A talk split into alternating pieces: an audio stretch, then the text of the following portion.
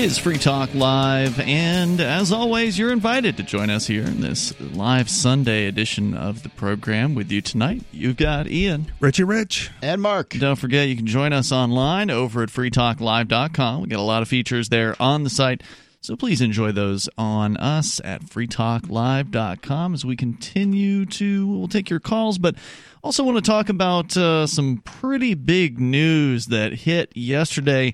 And on the way, we'll also get into civil disobedience and non cooperation in New Zealand over their gun confiscation rules and programs or whatever. Uh, Richie, you've got that story, so definitely Yes, want to definitely want to get into that.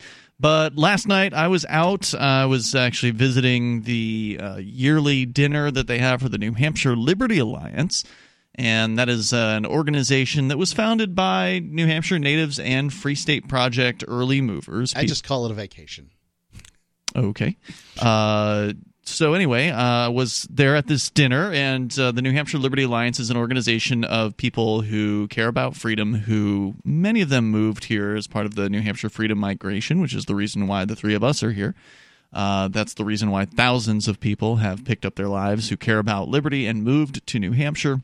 Have you ever been to this, uh, Richie? Uh, I have not. This would have The been the first one I've been dinner, yeah. eligible for because I, I haven't been here a whole year yet. Well, you Um, don't. I don't think you have to be here a year. I think Why? you just have to have like seventy bucks. Well, yeah, but how, how often do they do it? I thought it's an Once a annual year. Thing. Yeah, so I wasn't here last year for it. Oh, okay. geographically eligible. yeah, geographically. okay, gotcha. I, wa- I wasn't going to fly up for the dinner from Hawaii. It's the definition of a rubber chicken dinner. I mean, it really is. what do you mean you don't like? You didn't like the food? uh, you know, the, I mean, you know. So right, the food is tends to be mediocre at these events, and It's just hotel banquet food. I mean, it's it is Right. what it is. It's not bad. uh, it's- it, I, I understand how you feel about it. That's why they call it. A, most people call them rubber chicken dinners. Okay, I've never heard that before. Really? Yeah, usually like hotel food is a little fancier than what you would typically get at your typical restaurant. I don't think so. No, okay, you're paying a lot more for it. That's for damn Uh-huh. sure. I think that's his point. You're Gotcha. you're you're pay, you're not paying for the food itself though. It's a rubber chicken dinner, but you're paying Right. for the the You go to these events Event. to see whomever is going to be at the event, Right. not for the food. And usually the food is substandard, in my opinion. You'll get something better at For a the money. restaurant.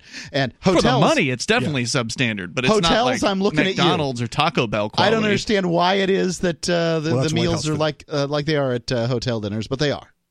Huh. Yeah, I mean it's definitely not like a grade Z Taco Bell quality or something like that. I mean it's they tend to have decent cuts of chicken and and the fish that I had last night was was excellent and I had no complaints. Last year I remember it was a little on the uh, the light side that there wasn't much to the dinner, but it, it was pretty good this year. Uh, but yeah, you do pay a lot more for it. Obviously, the Yeah. hotel. Whenever, whenever you have an event at a hotel, the hotel basically has you over a barrel. Um, Richie, and ask him how he liked the jail food. How was the jail food? it was actually really good.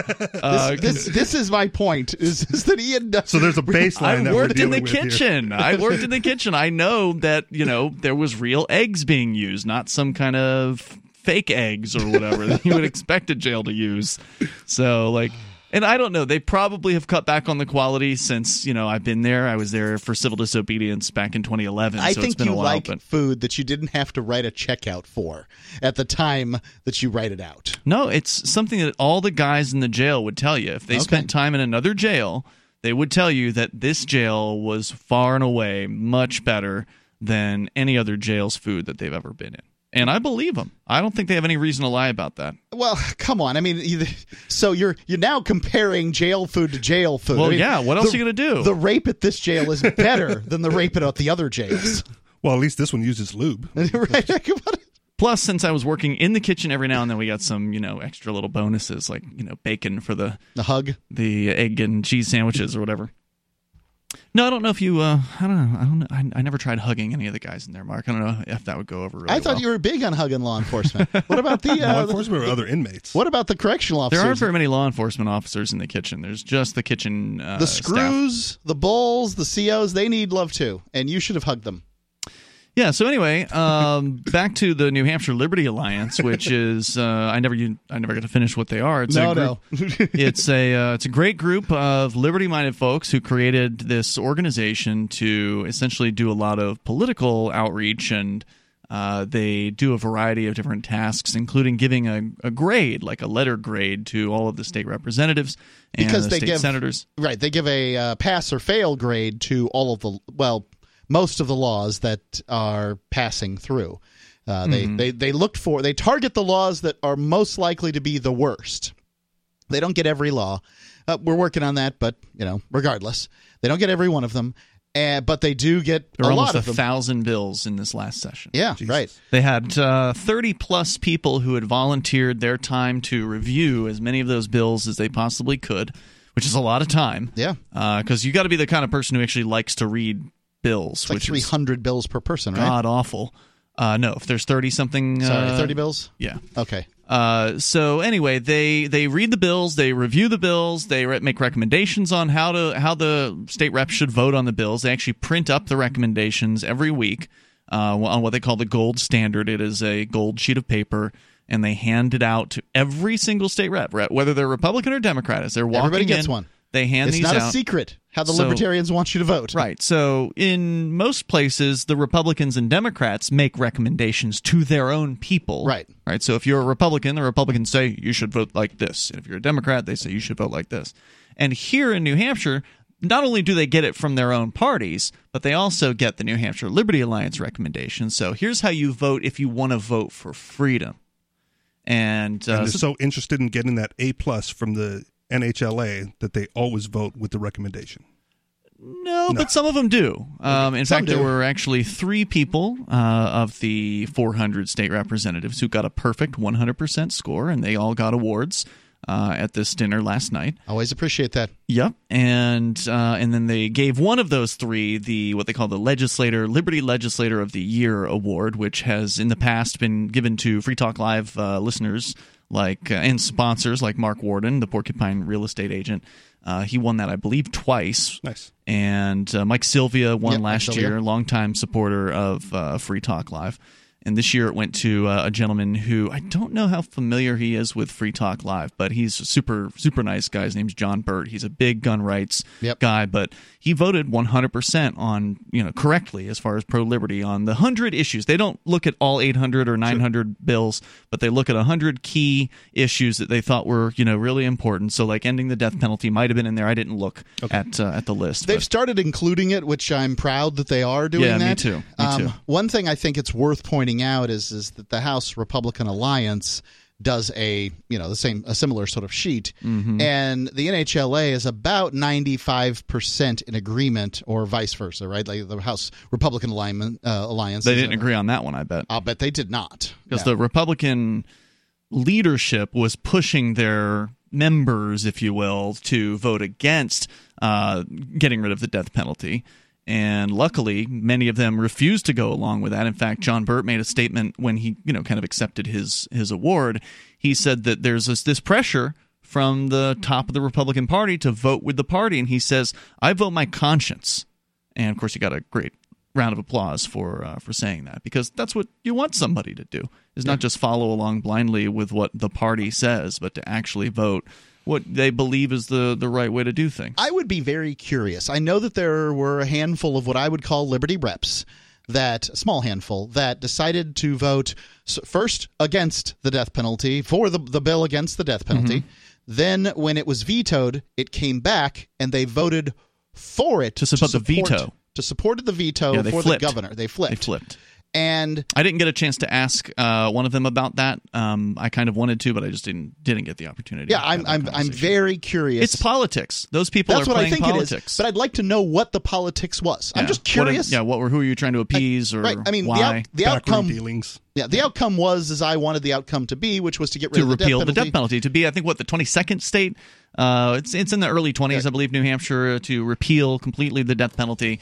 Um, there was other another thing in their summary of uh, one of the other kind of victories because well just to we'll continue the discussion here in fact Dave uh, is on the line in New Hampshire and he was calling in about where I was going to lead with this which is to say that there's a major announcement about a uh, libertarian who's planning a move to New Hampshire I found out about it last night uh, they also have an, uh, created an emancipation statute now in New Hampshire, which never existed before. So that's kind of interesting.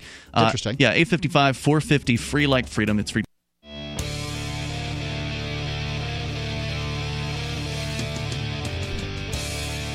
It's Free Talk Live, and you are invited to join us here. Our toll free number is 855 450 free, like freedom. That's 855 450 3733. We also have the Discord on air call in line rooms over at discord.lrn.fm, so feel free to join us in there, and then you will sound almost like you're sitting here in the studio with us tonight. By the way, you've got Ian here, Richie Rich, and Mark. Just kind of recapping uh, some of the good news here in New Hampshire as we have been chronicling the movement or the migration of thousands of libertarians who have made the move here as part of the New Hampshire Freedom Migration. It started with the Free State Project back more than a decade ago. And that was what uh, Nicholas Sarwark, who is the National Libertarian Party chairman, cited uh, in an article that he posted on his social media uh, yesterday, yesterday morning. He wrote something about this, but actually, I think that's what Dave's calling it about. So I'm going to bring Dave on the line here. Dave uh, Ridley, I presume? Yeah, yeah. How awkward is this, me calling you to tell you about your news release that you sent to me. You're referring to the article that I wrote about this uh, last night uh, on freekeen.com about uh, Nick Sarwark from the National Libertarian Party deciding to make the move to New Hampshire and, and deciding to do it apparently as soon as next month. Oh, nice. That's good. Yeah. Uh, uh, there was this period of time, you know, back in the 03, 04 era where I guess the Libertarian Party sort of didn't like what we were doing, you know, and and um, uh, it's as though you know anything successful they have to stay away from. but um, but that's good to see this sort of a change, uh, at least on his part. So you're happy about this then? Yeah, although I'm not saying I'm not saying he changed. He may never have. He may have been for us. He may be in fa- been in favor of this from the beginning. I, I don't know. Well, but um, yeah, he did say he signed up uh, back in 2002 oh wow, the, he's an early wow. signer for the Free State Project. Far earlier so than I I. suspect well, actually, he wasn't I even the chairman. 2002 also. Yeah, I don't think he was the chairman of the Libertarian Party way back then. So, did he say anything yeah. in this release? I, I haven't read Ian's story. I know very little. I've got about, the release right yeah. here. I can read the whole thing. Did he you. say anything about joining the Libertarian Party when he moves to New Hampshire? He did not say anything about okay, that. Okay, so you know, just moving. I'm glad he's honoring his commitment to the initial signing in 2002. Yeah, I'm sure absolutely. there's a lot of people who dropped off between then and now. Well, and yeah. screw it, it's been too long. I'm not doing it anymore. Well, and if you signed in 2002, you signed a different statement of intent, and that statement of intent included a date, and that date was September of 2006, I believe. Okay. So he there's no honoring in this case. Okay. He's choosing to move to New Hampshire. Nice. Right, because uh, he had a really positive experience. It's uh, awesome. I'll read the the piece here with you on the line if you want, Dave. It's uh, Nicholas Sarwark on his Facebook uh, posts here. He says on June 30th, 2002, I was chair of the Libertarian Party of Maryland and attended an event with a speaker. He says maybe it was Jason Sorens, he doesn't remember. Uh, talking about this idea of moving 20,000 liberty loving people to a single state to be a tireless minority who could achieve liberty in our lifetimes. The state would be chosen by those who signed a pledge to move once 20,000 people had signed up. It seemed like a good idea to me at the time, and I became signer number 461 for the Free State Project that day. That is pretty impressive as far as a number uh, signer goes. The state was chosen, New Hampshire, which was, by the way, a vote of the earliest 5,000 members. I think about half of them voted. Uh, but signups went slowly. And by the way, the signups went slowly after New Hampshire was chosen. So it was like going super fast before that. And then they chose the state at 5,000, and then it just dropped off the cliff. Because right. it's cold up here. Well, but most of the states were cold states. I think the, that uh, it was the, the, reality of it. Oh, okay. I think it's just like, oh, they've picked a state instead now I have of to move. Right. It, what the the original criteria was they picked twelve states and then eliminated two. Okay. Sorry, Hawaii was one of those ones eliminated. I know. It's true, yeah. Hawaii and New Jersey, right? no, Rhode Hawaii Island. Rhode, oh, Island, Rhode Island okay. were eliminated. So you had, and I won't be able to get them all off the top of my head, but like Wyoming, North Dakota, South Dakota, uh, New Hampshire, Vermont.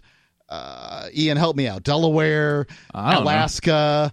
Uh, I don't know. I'm, I'm, I'm, about done at this point. so Maine, Maine was on the list, and there was just sort of you know they the, the, basically when the they they decided it was going to be the first 5000 people were going to determine which state and then they would just go ahead and everything would be hunky dory and they'd get another 15000 people to sign up well that is probably the biggest mistake of the Free State Project's existence was presuming that uh, once we picked a state that people would immediately uh, you know hey yeah that's a great idea. Instead it seemed like the reality of uh, picking a state uh, sort of crushed the numbers and it were there were several years before Ron Paul got big that basically Free Talk Live was the only thing bringing in um, uh, signups and we were credited by Jason Sorens at one point on the air with about a quarter of the signers of the Free State Project. Hmm. So Do you do you think that if they had waited to cast that vote until later, they might have got more signers but less overall movers? who knows? I think? I think you if they'd 20. waited on the vote, this would have been done by like 2005. Okay. I think if instead of because we were going up at such an insane clip before the before we hit 5,000 because it was at 5,000 where they decided they were going to have the vote. Right. Um, and th- th- I mean, it was just crazy the amount of people that were signing up at that time. I think it was like in the, you know, the It- yeah. hundreds per week or something like that. It was a lot, lot, lot of But people. even if you hit twenty thousand, and then they go like, okay, voting and New Hampshire's picked, and like more than oh, I half of still those- don't think you would have gotten half of the movers at Yeah. that point. and you could sign up without But at uh, least people would still be alive. right. You know? and, and you could sign up and, and exclude certain states. Okay. So, for instance, I actually signed up after they had the vote because I just sort of wanted to wait and see where they picked. Okay. Um, and uh, because I was rooting for Alaska, I thought that was the best choice. It's already you know not attached to the United States. It's got all the advantages that uh, New Hampshire had, except for sort of these diminutive diminutive size. And you know that's what I thought. Yeah, the size is a big help being here in New Hampshire. It's super easy to be you able can to live anywhere an in the state and that means you can live in any single congressional district for the state the 400 congressional districts of the state you can live anywhere in the state and travel to the state house to either testify or be a state rep just about anybody can get elected as state rep all you have to do is put your name out and then you know maybe do a mailer or do some door Mm-hmm. knocking it's pretty easy you basically represent about on average 3500 people so it's not a big election Right. most most people don't really know who their rep is Mhm. so just putting a name out there is is useful. Dave, you're kind of absorbing a lot of this. Uh, your thoughts? Yeah, it's interesting on on on Facebook. I can't. Seems like I can't visit Facebook a single day without seeing some new post from someone who's just moved, or somebody's posting something welcoming someone new, or somebody's posting a question. Okay, it's time for me to move. Can you tell me about the gun laws? You know, it's it, you know, it, it, in some ways the activity level seems down from a few years ago, but the actual moving it seems to really be happening. Well, Yeah. and they're continuing to get signers as well. Yep, that's true as well. Uh, Dave, thanks for calling in tonight. Appreciate hearing from you. That's Dave Ridley from RidleyReport.com. And uh, so more from Nicholas Sarwar. Well, before you go on, I, I think that one of the reasons that activity might be down is because it used to be sort of come here and get active in some manner, but now that people have been active for a long time. People, uh, many people have come to a conclusion here, the the Great Freedom Migration, that basically political action seems to be the best bang for the buck, and the people who don't want to do it are like, well, guess I'll live my life. So they might move, but what is there for them to do? Street theater? They're not going to do that. So I don't know. Do whatever you're uh, you're called to do. The toll free number here is 855 450 free. There's nobody to tell you what to do. 855 450 3733. We got more coming up here on the LP chairman coming on board with new. I want to tell you about my favorite cryptocurrency wallet, Edge Wallet at edge.app. Edge is the wallet I use more than any other, and that was true long before Edge Wallet became a sponsor of Free Talk Live. Edge Wallet allows you to buy, sell, trade, and securely hold your cryptocurrencies, including Bitcoin, Ethereum, tokens, Monero, Ripple, Dash, Bitcoin Cash, and more. It's available for both Android and iOS, and you can download it via the Play or App Store or via Edge Wallet's website, edge.app. Secure your freedom with Edge Wallet.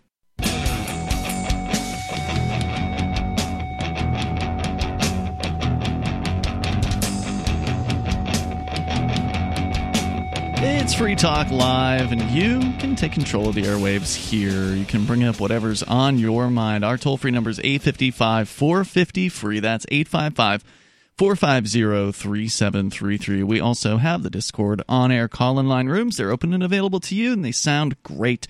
Uh, on our Discord server. Go to discord.lrn.fm. You can join one of the top four rooms, and it will join you in there, and you'll sound almost like you're sitting here in the studio with me, Ian. Richie Rich. and Mark, By the way, uh, I want to tell you about an incredible deal that is only going to last for, I think, another day.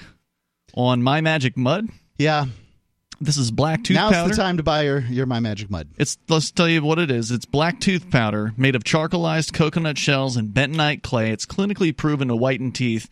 But if you haven't believed us on the these claims, because Mark, you you swear by this stuff, Right. Like and Uh, I've gone so far as to say if you listen to nothing else I, I say on on the air. Like I get true. it. You're really a fan. The things that we say here on the air are uh, might be radical for some people to to digest or whatever. But almost all of you who are listening to me have teeth. and I, I so therefore the statements I'm making, I, I really believe firmly, like firmly, that these are good for all the teeth you have left. And you get to try it now for 50% off, which is the deal that you can get through Amazon, which I didn't even know they were on Amazon, but I guess I shouldn't be surprised. Sure, sure. Because we went through the laundry list of places that uh, My Magic Mud is available Sprouts, CVS, Natural Grocers, Walmart's Natural Beauty Aisle, and of course, MyMagicMud.com.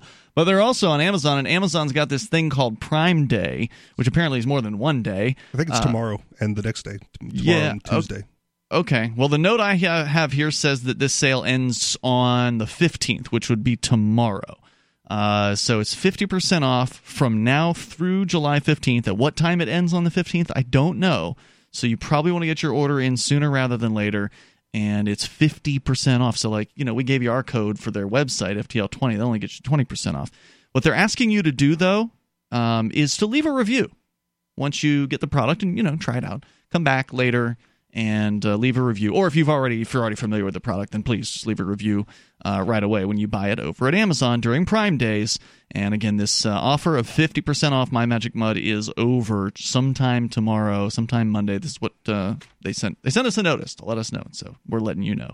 Uh, otherwise you can go to mymagicmud.com if you're hearing this too late uh, and you can still get 20% off with our code ftl20 so uh, back to the post from Nicholas Sarwark, and I, as I pointed out on the blog that I wrote about this over at freekeen.com, a lot of us early movers, uh, people who Mark, you and I, we moved back in 2006.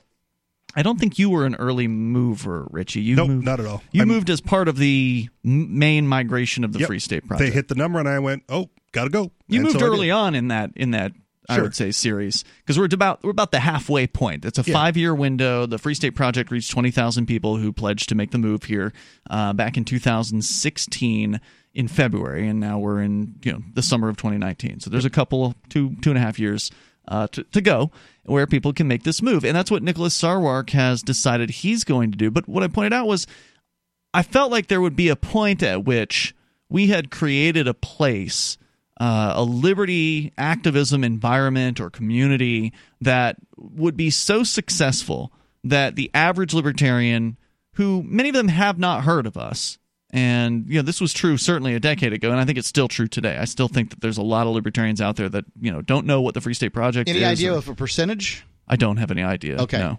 'Cause I Um, think a lot of libertarians. I mean, I, I'm going to say, and it depends on how you define it, right? Uh-huh. To me, it's like anybody who's active in any Hmm. way with any of the liberty organizations out there, basically. Um, I think that more than half have heard about the Free State Project or New Hampshire or Maybe. something, or you know, the Shire Society or the yeah, Great Freedom I think that's Migration. optimistic, but uh, you know maybe I've been to these conventions outside, and Mm-hmm. uh, well, I mean, when you go to Anarchapulco, there's one that you've been to. You'll be to, Yeah. you'll go to Freedom Fest here very shortly next week, and start asking people if they've heard about it or not, because I think they Yeah, have. it's more useful to do it when you're on a stage in front of a large group of people because then you can get sort of a take the temperature of the room kind of thing. If you're just asking people individually, it's going to be a lot harder to really get any meaningful data. But uh, anyway, regardless, my point being that I felt like it would get to the point where, you know, even if people have ha, were aware of it before, they still were probably skeptical, right? Like, oh yeah, Sure. sure, that'll never work. Uh, or whatever. The idea of migrating and concentrating libertarians to one particular geographic area. Well, it I depends felt on like what you want it to work for. If you want it to work for to, more freedom. to well, if you want it Uh, to work to to concentrate libertarians, it's already been successful. That's what at I'm saying here is that I thought that we would get to a point where it would be so undeniably successful that the uh, average libertarian activist looks looks at what's going on, they've heard something about what's going on and they say to themselves, "Okay, I have to do this. I have to be with this migration. I have to move to New Hampshire because if I care about freedom, I have to go to the place on the planet where the most freedom loving people are. Well, and I think part of the issue getting those people to do that is some of the bigger names within the libertarian movement haven't made the move for Right. one reason or another. When Tom Woods was here, eh, I, it's several years ago. Uh, When he was here for Thanksgiving? I think it was five years ago or whatever. He asked me a question that I don't know, that I've never been able to answer, which is why would I move? Actually, you know, Because you I- live in Massachusetts. I mean, the obvious seems pretty obvious. Tom Woods didn't live in. Massachusetts. I thought he lived in Massachusetts. I, I don't know that he's ever lived in Massachusetts. He lived Oh, at the weird. time in Kansas. huh. and he okay. Was moving to Orlando. So, you know, he if the freedom he wants is the freedom to no longer shovel snow, then he's got it. And Okay. I well, I would hope that. people care more about freedom just in general. If that's all you care about is not shoveling snow or you know Sure. being able to smoke marijuana, then yeah, there's other places that you can go to to live your life out. Um, but if you actually care about human freedom, which means freedom for humans who are not necessarily you, um, but also you.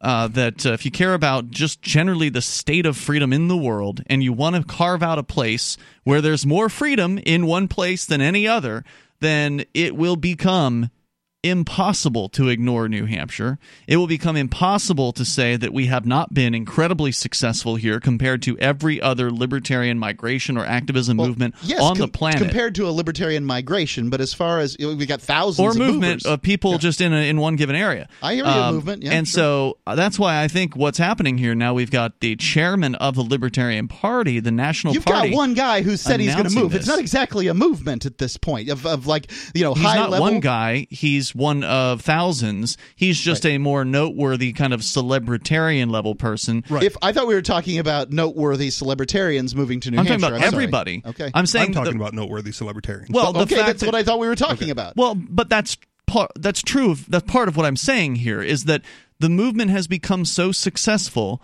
that the more noteworthy ones are going to have to, you know, they're going to have to Why really would ask the noteworthy themselves ones be slower to sign up than the for the same reasons people- everybody else is slow to sign up. They got family, they got businesses, they've got things that they're doing wherever it is that they live. He has a like a car dealership or something like that.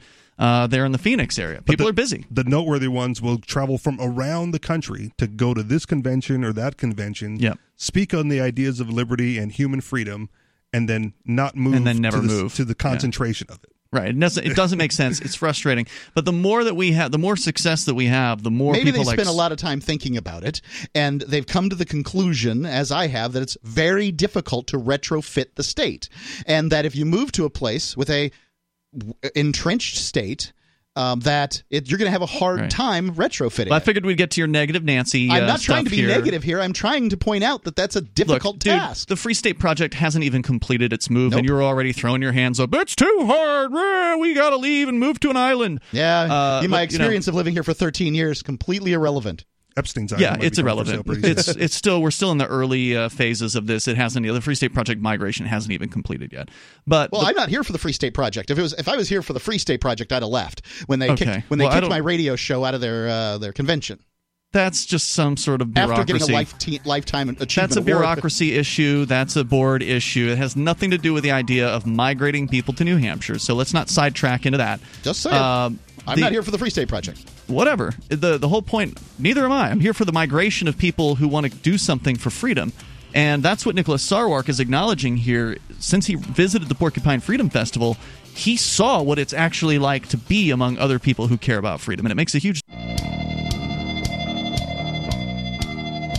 It's Free Talk Live, and you can join us here. The toll free number is 855 450 free. Coming up, civil disobedience, non cooperation happening in New Zealand. I'm a big fan of uh, both of those things, so we're going to get into what's going on. It has to do with gun confiscation down there. With you tonight, by the way, it's Ian. Richie Rich. And Mark, And I do want to let you know about local.bitcoin.com. This is a, a pretty much a brand new site. It's been around maybe six weeks, five, six weeks uh, at this point. And it allows you to buy and sell Bitcoin Cash with dozens of payment methods PayPal, Venmo, bank deposits, remittances, or meeting in person with cash. And I did learn Um, I'm I'm kind of new to the Venmo thing. I was complaining about it the other day that you couldn't load a balance with your debit card. Well, you don't need to apparently. When you pay on Venmo, it just hits your debit card for the amount, and there's no fee. So I was able to buy Bitcoin Cash through Venmo from somebody and pay zero fee on you know, for like event. What I mean is Venmo didn't take a fee, right? right? So like the, the seller got obviously some some money for for their marking up. You know, they marked up the Bitcoin Cash a little bit and made a little bit of money. Um, and it was super easy, so that's cool. Um, and actually, I was even funding my Venmo with my BitPay card. So I had a Bitcoin fueled debit card with which I was then buying Bitcoin Cash through a debit transaction. It's kind of crazy. But and now it, they're going to crack down on Venmo. It worked. Well, Venmo may crack down because they, they actually technically don't allow that kind of stuff. But they, if they don't know about it, then you know, it might take them a while to figure it out. Uh, bank deposits, remittances, cash in person, and more. In fact, our uh, co-host on Monday nights, Aria DiMezzo, has been going crazy with it. She's been she's become the number one uh, PayPal seller on local.bitcoin.com. Yeah. So she's been having a blast. She's thinking about quitting her job uh, over this, which may be a little hasty, uh, but uh, you know, it might work out for her. Commit to it. Who knows? Uh, so go to local.bitcoin.com. It's private. It's looking like a good time to buy Bitcoin Cash. Just looking at the charts here, right here, yeah. It's, yeah, it's down. So uh, you know, buying opportunity. Yep, get on over there. Uh, and there's, by the way, no know your customer identification requirements to create the account on the site. That's because they don't ever hold your crypto. It's all in a wallet that you have control over. And uh, there's also the communications between buyers and sellers are encrypted. So the site itself, the administrators, law enforcement, or whoever, you know, uh, they can't read it because it's encrypted, which is pretty cool. Head over to local.bitcoin.com as we continue here talking about this migration of people uh, who were included in this migration. The three hosts of this show tonight, we all migrated here as part of this New Hampshire Freedom Migration, and uh, and we're starting to see more people like Nicholas Sarwark, the chairman of the Libertarian Party, who you happen to have on as a guest just within the last two weeks, I think, yep, Mark. Yep. Um, and you weren't talking to him about moving to New Hampshire. Apparently. Never considered it he's a you know he's got a successful business in uh, Arizona, yeah. and he's lived there the whole time I have. I never even considered asking him, you know, hey, when are you going to move? Plus, I'm not the closer for New yeah. Hampshire like you are. Um, you know, I figure people ought to people ought to figure out what freedom means to them, mm. and then pursue that geographically wherever that's best for them. Yeah, I mean that's a nice thing to say for the average person, Mark. But I think for those of us who actually care about human freedom, uh, getting ourselves together and concentrating our activism in one place is clearly the answer, and that's what Nicholas Sarwark is acknowledging here in his post over on his uh, social media, where he says that he was one of the earlier signers of the Free State Project pledge, uh, signer number 461. He signed back in 2002. He says the state was chosen, New Hampshire, but signups went slowly. The move was supposed to be triggered within five years of the project, uh, or it would be abandoned. Five years, or the project would be abandoned. Five years came and went, but people kept signing up, and the project kept going. It wasn't until February of 2016 that the 20,000, uh, the 20,000th, the 20, yeah, 20,000th, yeah. yeah. person signed up. I'd like to point out that I bet against that uh, that because what it did was it sort of slowly ramped up after the 5000 uh, signer spike then it just really petered off as far as numbers and then it slowly ramped up and then at some point Vince Perfetto and a few other people put together a um, a, a, a, project of just basically Facebook advertising mm-hmm. and got lots, lots and lots of people to sign up. I was so jaded at that point as far as trying to get people to sign up for the Free State Project and getting yeah. shot down by the board over and over again. That uh, on tactics, you mean? Like yeah, on how to tactics? Do, okay. Yep. I, I needed their help. Okay. to do the project that I had in mind, and it had to do with uh, you know calling people on the telephone, just getting together lists and, and that sort of thing, and and ringing people up. And at uh, some point or another, they uh, this this project came on, and I had said, "You get X number. I think it's you know I think it was five thousand people to sign up in one year. I don't know what what what the the thing was. You get you get the project done in a year. I'll give you a thousand dollars. Mm-hmm. No problem, by the way. It just went into more ads for uh, you know getting people to move. So So wait, they did do that? They got it within a year? yep, they got it within a year from the time that I said it. I don't remember what the numbers were, but Nice. Sarwark continues. He says personal, professional, and political organization, excuse me, obligations. He says kept me from following through on my pledge in 2016. My wife Valerie had never been to New Hampshire and didn't sign up for the Free State Project. We were in the middle of a presidential election, Right. I wasn't married when I signed up for the Free State Project. Neither and he says business ties kept me in Phoenix. Earlier this year, I was invited to be a speaker at the Porcupine Freedom Festival. Despite us being a signer from way back, it was my first time attending. The experience was incredible. Yeah. a sense of community, caring, cooperation, and peace. It's not easy to describe, but it's amazing to experience.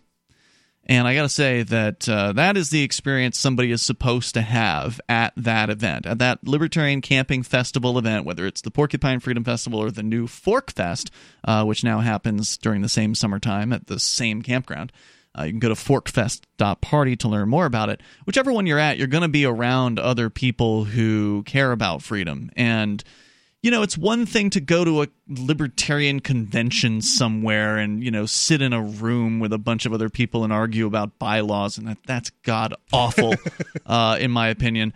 But to actually be around people who are really doing things within one geographic area, people who have not only created an amazing activist movement, but also a real community of people who, you know, help each other even move in. They've got these things called moving parties where, you know, people who migrate here, they come with a uh, like a moving truck. Sure. Yep. You let somebody know in advance where you're going to be, what time you're going to, you know, the truck's going to be there and you know what the location is. It's a party. And uh, you know, it wouldn't surprise me if a dozen at least, maybe even more, people showed up, no matter where you end up in, in New Hampshire, whether it's, you know, the southern part of the state or even in the north country. I heard there's a lot of people moving up there these days. I've been on both sides of that.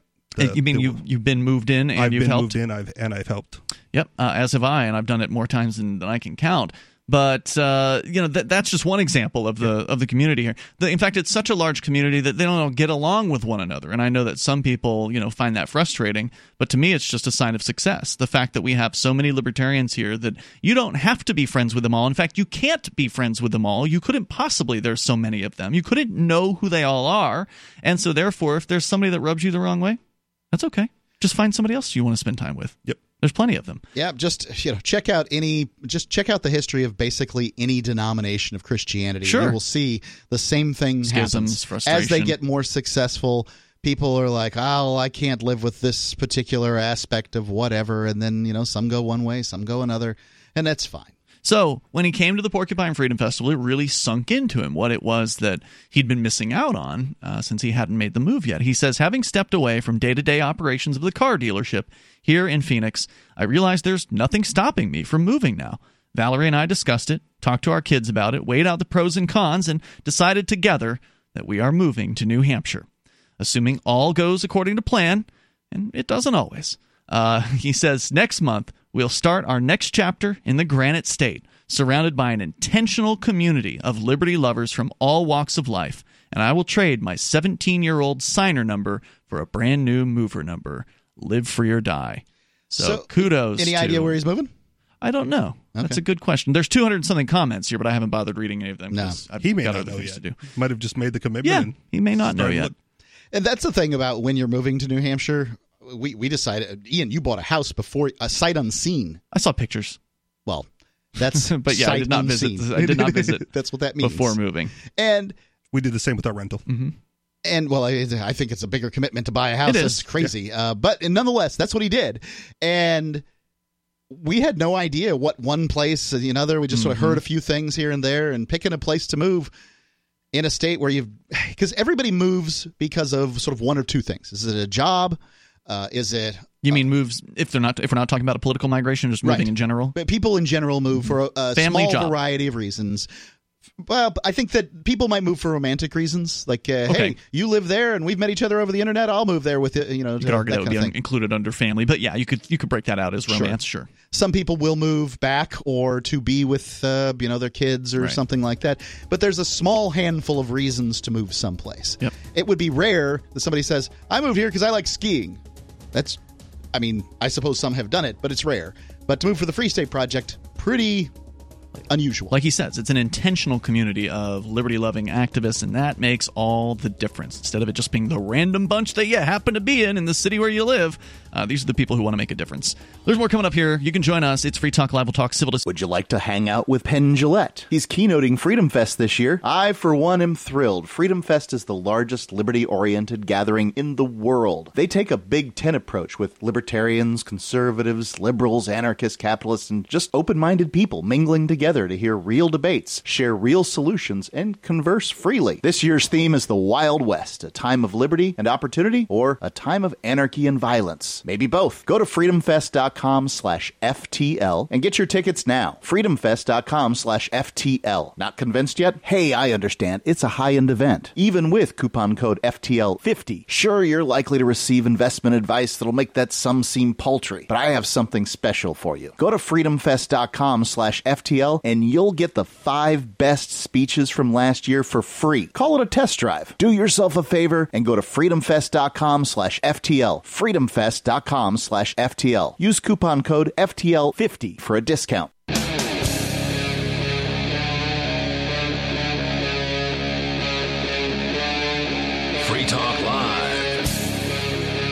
It's Free Talk Live, and you can join us here if you want. The toll free number on this live Sunday edition is 855 450 free. Still to come, New Zealand and gun confiscation.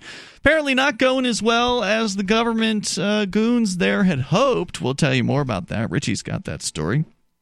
It's Ian, Richie, and Mark in the studio here tonight. Let's go to the phones to your calls and thoughts. We'll start with Bad Slave on our Discord call in lines. Go ahead, Bad Slave. Thank you, Ian. What's on your mind? Mark and Richie, good to talk to all of you. I uh, wanted to bring up something outside of politics that I think uh, a bunch of us uh, true anarchists out there, uh, voluntarists, uh, you know, yeah, I don't call myself act- an anarchist, but go ahead. I do. You know, well, I'm, the, these are all synonyms, so it's, it's you. really of no yeah, I don't agree with that. They're synonyms at all. But go Well- ahead. Make your point without arguing about. Let, us not argue about semantics. Go right ahead. yeah, good idea. Um, the I think that that we need uh, to create, uh, and, or I need to create, you know, with some oth- other, uh, you know, smarter person, uh, you know, help, and and that is a uh, a good written uh, rejection of consent uh, Go on. that that that can apply uh, at all levels of government. So you're talking about withdrawing uh, the purported consent that they believe that you've given them, even though at no point uh, did many of us ever sign the social social contract or the so-called social contract. At some point or another, they'll retreat to the fact that you your, your geographic location is consent. But, that's that's what they'll do. Yeah, but that's what you're Yeah, but referring that's to. why we created the Shire Society. that's what I was going to say. Yeah. That's a bunch of crap. That's crap, and they know it. And uh, and uh, otherwise, it wouldn't be mentioned in uh, you know the Declaration of Independence and uh, in our uh, New Hampshire Constitution. So and did you? Um, I mean, did you think about the Shire Society Declaration because that is a written uh, with Yeah, well, basically. I, you know, that's that's a good start, but I, I, I don't know Is is I I actually signed it. Uh huh.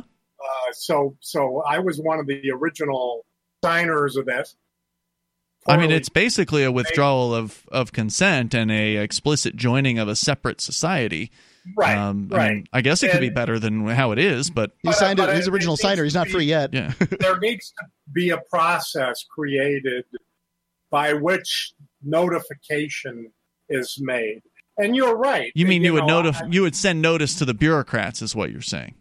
well, yeah, the Mhm. Secretary of State and Why don't you just write you him a letter? the governor and you know uh, you know Do you think that guess- uh, that I that think that's what we're talking about here town. is, is creating basically a form letter for libertarians so that they can send it in and then uh, instructions on to whom to send it in and Right. um, you know it'll have as much effect as signing the Shire Society Declaration would be my guess. Well, now, are you saying that the uh, this notice should be given on an individual basis to government goons, or that there should be like a group letter?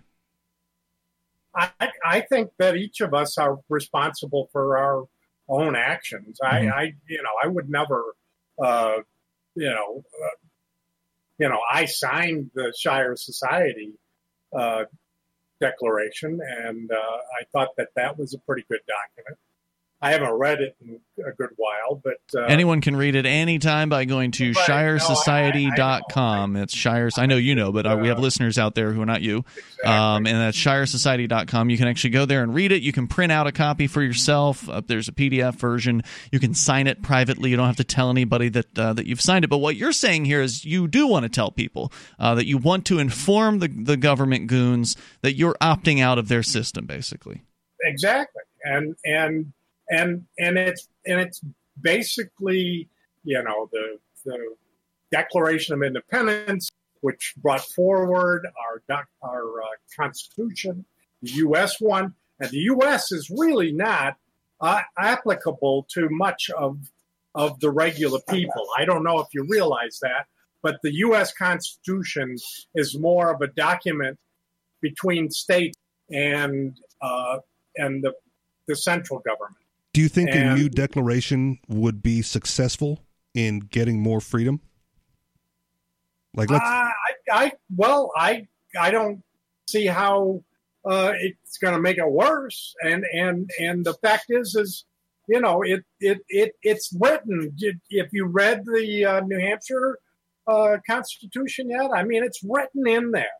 It's not a bad constitution. There's a, a fair amount of good stuff. Consent is required. Yeah, a lot of state And- constitutions actually, uh, the ones I've looked at have that. I don't have that. care about any other one. Well, uh, Sure, I'm so just con- saying a lot of them have consent has been care. brought up at trials that I have attended here in New Hampshire. Yeah, I've tried and it. the prosecutors, I believe it was yours, and uh, specifically, the prosecutor basically said, "No," and that was the end of it. Like, you know, I withdraw my consent, and suddenly, like, nobody knew what to do with that information. Okay, he's withdrawn his consent. Well, Guilty. No, he can't.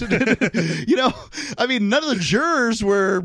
like, None of them were given a constitutional lesson on what withdrawal of consent might look That- like. that that's the that's the point I'm trying to make here is that it that it needs to be couched in the right words. Hmm. And you know, I, I know someone. This guy calls himself Eric. Who are you? From Arkansas. I remember I've known him for a long time.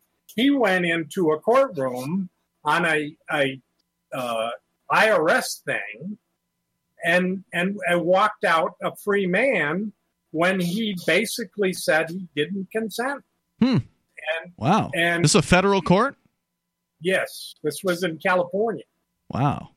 That's just And- too bad you can't get a video camera in federal court, man. Right? Too uh, bad. There's You know, there's I- stories you of these things happening, and I don't disbelieve them. It's just well, that I, I, don't know this guy, how uh, replic- replicatable these things are. Right. It are. didn't work for Wesley Snipes. I- Right. Well, Wes- Wesley right. Snipes withdrew consent too. right. That's what I'm saying. It didn't work for Wesley Snipes. And they put his butt in jail. you know. yeah. Hey, uh, Bad Slave, thanks No, for the I call mean, tonight. it- I don't think it's a bad idea. I think it's, you know, there's nothing I mean, wrong. if only I had known this in prison, I could have walked up to the Sallyport gate and knocked on the plexiglass, the bulletproof plexiglass, and I said, "Excuse me, I withdraw consent. Wi- I withdraw, withdraw consent. Why are these people throwing me to the ground? Mm-hmm. Stop punching me." Uh, you know, like oh, that's all you have to say, sir. Right this way. right? You know, I don't know. I mean, the withdrawal consent thing, I get it. I like it. Yes, I withdraw my consent for so much of the governing that is done over me, but I don't know what it means. It's not. A, it's not. A, it's not magic. I can tell you that much. the the pro- the problem is, I think I've discussed this before a number of times. I don't know how often it comes up on this show. The problem is the the prosecutor doesn't know and doesn't care. The judge doesn't know and judge doesn't care. The police don't know and don't care. Don't know about your withdrawal of consent. The With- jury- your withdrawal of your consent, they don't care about your magic words, Mhm. right? No, I, I put They're it. just I, doing their job. I put an article up about um uh uh was it seizing cars going uh five miles over the speed limit. Um, and This is happening somewhere. it was happening. They were trying to say like, well, you because they wanted to seize it. Uh, what's the word I'm looking for? When they- Seizure. Confiscate, Yeah. uh, yeah, sure. possess, steal. True. Yeah, but I mean, the, there's the legal term for it that's escaping me at the moment. All right, whatever. But right. But, Seizure sounds pretty good to me. okay, but it was the whatever. Okay, so they were going to seize the cars for going five miles over the speed limit, and they were Indiana was arguing this in federal court that yes, they have the constitutional right to do it. and the comment I got uh, on the posting was, well, the reason that they're allowed to do this is because when you get your car, see, you sign over part ownership to the government. All right, so and there's you this get uh, title. You got to you got to get the manufacturer's bill. certificate of origin. Yeah, the what it's called. manufacturer's certificate of which origin. I have for my moped, by the way, because Really? I paid cash for it. And but it, I it still had to get registered. The, uh, the the the dealership that I bought it from. Well, Jay Noon would tell you you did not have to get registered. it, he he would say a lot of things. and he's got the the uh, cred to back it up. Okay. That man drives around with no driver's license. so do I. I mean, Oh, but he well, has license plates on the back of his vehicles that As he gets, um, you know, from other places. So okay. it's- But he's gone to jail for not Uh-huh. having a driver's. I'm not license. saying he did, doesn't. I, all these things are very interesting. The toll free number tonight is 855 450 free. Uh, and we're going to get into, you know, speaking of opting out and not consenting in New Zealand, uh, people are opting out of turning in their guns, apparently. Richie's got the story that's coming up, and it's Free Talk Live.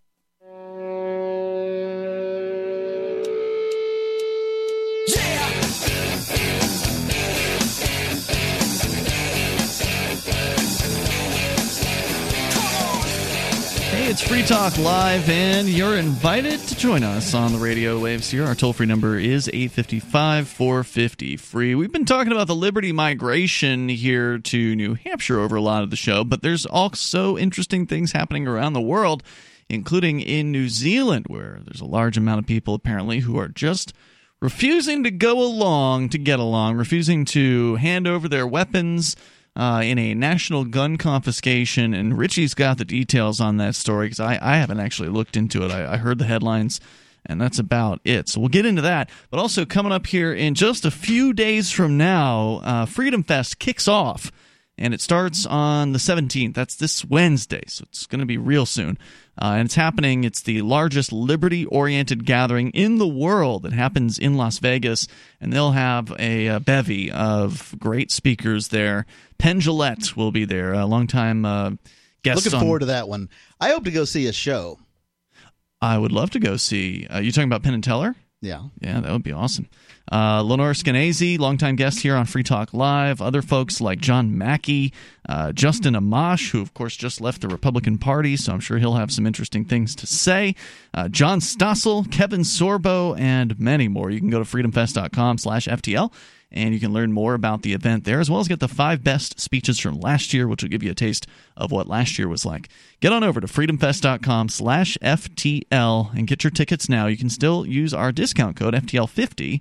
That's FTL50 for a discount on your tickets. And it's July 17th through the 20th. That's most of this coming week here at the Hotel Paris in Las Vegas as we continue. I, I'd love to go see Penn and Teller. I haven't seen them since I was like 10 years old. They came to the Van Wezel in uh, Sarasota way, way back. For those of you who don't know Sarasota, this is uh, this is the Purple Building. Okay, yeah, I guess Yeah. if you had seen it in Sarasota, you would you would know what that is.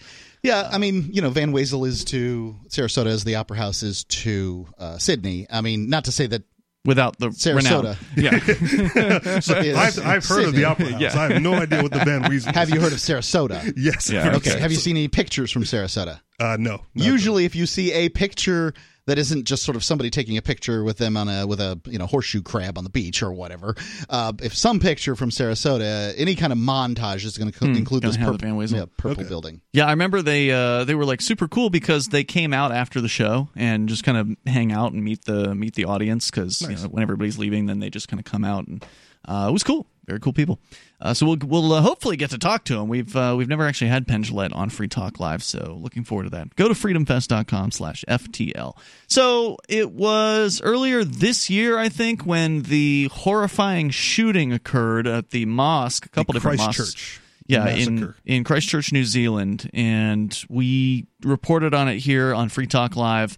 I actually watched uh, the video, and too. we kind of commented on that on the air. It was horrifying uh, to to watch that video, and now apparently gun confiscation is the next step over there. Right, and they're Is that going to take away the guns from everybody, and that's going to solve the problem, and they're never going to have a massacre again. Well, and and the the interesting thing is the reason I pulled up this article is because they touted that right, like immediately after the sh- shooting, the the New Zealand legislature went into session, Mm-hmm. banned all guns, and then declared to the world, "See, this is what you do when this type of massacre occurs." I thought they left exemptions for shooting varmints. they may have, Yeah. but I mean, the the, the big news was gun confis. You know, turn in your guns. We're banning all guns. This is see America. You could do this too with all your Right. mass. Yeah, I think it was shootings. assault weapons that they banned. Okay, which- Uh, no, they didn't ban pistols. Pis- Pistols were already banned. Ah, okay, gotcha. and then and then so now we have this. Uh, What's the source on this one? Oh man, hold on. Uh, the shtfplan.com. Okay, we can't say what that stands for. Stuff happens and then hits, Hits the fan. yes. Yeah. Uh, s- civil disobedience, noncompliance are damaging New Zealand's gun control efforts. Excellent. Yes. if you want to know how to beat gun control, look no further than New Zealand. Noncompliance with the new mandatory gun buyback law is kneecapping the government's ability to enforce the law they wrote. Right, and this what what looks bad, what looks the worst for them is is that when they go and they pass these laws and then nobody cooperates. Oh no! Now what are we gonna do? Now we got to go and take all the guns from the people with the guns, which is with other people. We're gonna send people with guns to take the guns from the people with guns, and oh jeez, this why isn't our plan? Why aren't they just following the rules? Well, that's because that's what people i mean look if you've got a gun you're either um, you're free right you don't have to listen to these people's rules that's why people with guns go into gun free zones and do their shootings they don't have they know that the good folks are going to follow your rules the, the people that are don't mind being a sniveling little serf Those aren't good people. Well- those people are part of the problem. they're good to the people that pass the, the, Sure. the laws Yeah, I'm going to say these are good people who are Absolutely. in the government. Uh, as of last week, only 700 weapons have been turned over to New Zealand's government under the new gun control laws written in haste in the wake of the shooting at Christchurch mosques. You know, before you go on, um, it does remind me of some of these gun buyback programs. That's what they're doing here. Is they're doing a, Yep. a buyback program. Um, now we don't know all the details on them, but I remember reading about a or hearing about a guy who made like pipe guns, basically, where he just took the cheapest, you know, materials, PVC or whatever, you know, metal pipes, you know, whatever materials he could to build the most rudimentary Bolted Yeah. it to a 2x4, called Yeah. it a shotgun. cheap gun you poss but it, you know it would work if you put a bullet in there Right. you know it would shoot single something shot yeah. sort of thing that this guy made the cheapest dirtiest guns that he possibly could and then showed up at one of these buybacks and just handed them over and got like a ton of gift cards or whatever Yep. I one time re- uh, held a buyback program for the Bearcats uh, here in New Hampshire. There was uh, the Keene, Keene City Council famously had gotten a Bearcat recently, and uh, you know they were so excited to have their own tank. Uh, now they're a real government, and once they have their own tank, and so I held a buyback program so that the government could come and get a hundred dollar take of. Walmart gift card, and and If they, they, gave, do if they turned over their Bearcat to you. yeah. yeah Why wouldn't you turn over this uh, multi hundred thousand dollar vehicle war. for 280000 yeah, two hundred eight. Well, it's multi hundred thousand. Uh, for two hundred eighty thousand dollar vehicle for a hundred dollar Walmart card. Oh, Have probably the used it? same reason that somebody's not going to bring in an AR fifteen and turn it over for a hundred dollar Walmart card. Another favorite of mine is where you've got a gun guy who actually shows up to set up a table across from the gun buyback table, and he's like, yeah, "I'll bi- I'll outbid him. Come on over here." Yep, I'll, Yeah. give, I'll give you more for it. Yeah. Those are What, fun. what too. are they offering you? And part of the problem with the rudimentary shotgun is because Yeah. they usually do the gun buybacks, no questions asked. That's right. right. right. So you, you bolt the you bolt the pipe to a, a two by four and call it, you Here know, put is. a trigger on a shotgun, and then all of a sudden, yep, here's five hundred ten dollar gun or yeah, whatever, and you but get, you get five hundred bucks bucks or for it whatever. Yeah. That's brilliant. I love that stuff. But this is a little different. In this case, people aren't even showing up, right? Yep. So uh, 700 weapons are turned in. There are an estimated 1.5 million guns with an unknown number subject to the new prohibition on semi automatic firearms in the country overall. Wow. Okay. Semi-automatic for listeners that don't know, that's every time you squeeze the trigger, it fires a shot. Um, and these are the most common style, you know, guns out there. So they're banning semi-automatics. Yeah. What the hell are they going to allow you to have? Bolt action. Varmint rifles. Yeah, I see what You are could have a Henry rifle where you you know fling the little thing forward to advance the round. Okay, more on the way here. If you want to join us, your comments on gun confiscation, gun control, maybe you support gun control. Uh, do you want to round these people up that haven't uh, turned in their guns, the 1.5 million guns, which probably is held in hundreds of thousands of hands? We're coming up, Free Talk Live. Bitcoin.com has launched a trading platform at local.bitcoin.com, allowing you to buy or sell Bitcoin Cash via dozens of payment methods like PayPal, Venmo, bank deposit, remittances, or meeting in person with cash. There are no ID requirements to sign up for and use the site, and all communications between buyers and sellers are encrypted. Finally, a global trading platform that respects your privacy. Visit local.bitcoin.com to get started trading Bitcoin Cash. local.bitcoin.com.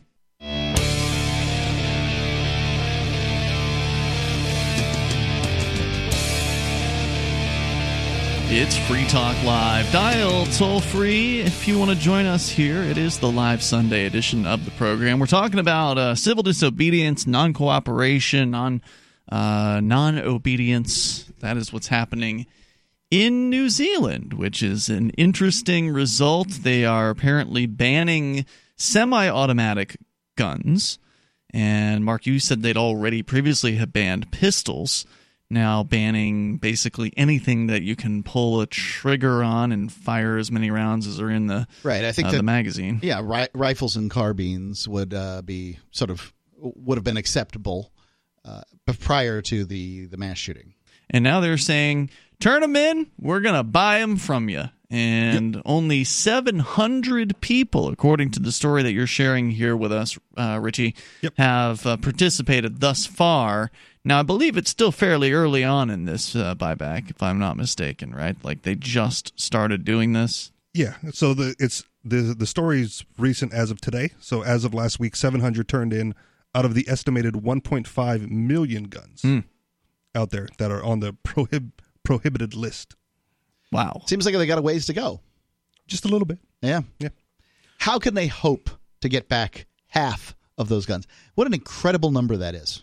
Well, they just, they just got to show the world that the, the the people of New Zealand care about each other, don't want to have any more massacres, and are going to voluntarily turn over their guns because that's what keeps people safe. Well, yeah. I mean, I was uh, I've, I've been very concerned about uh, rapes in America, so I have uh, made myself a eunuch. That's how they would want you to do it. Good job. Thank you for your service.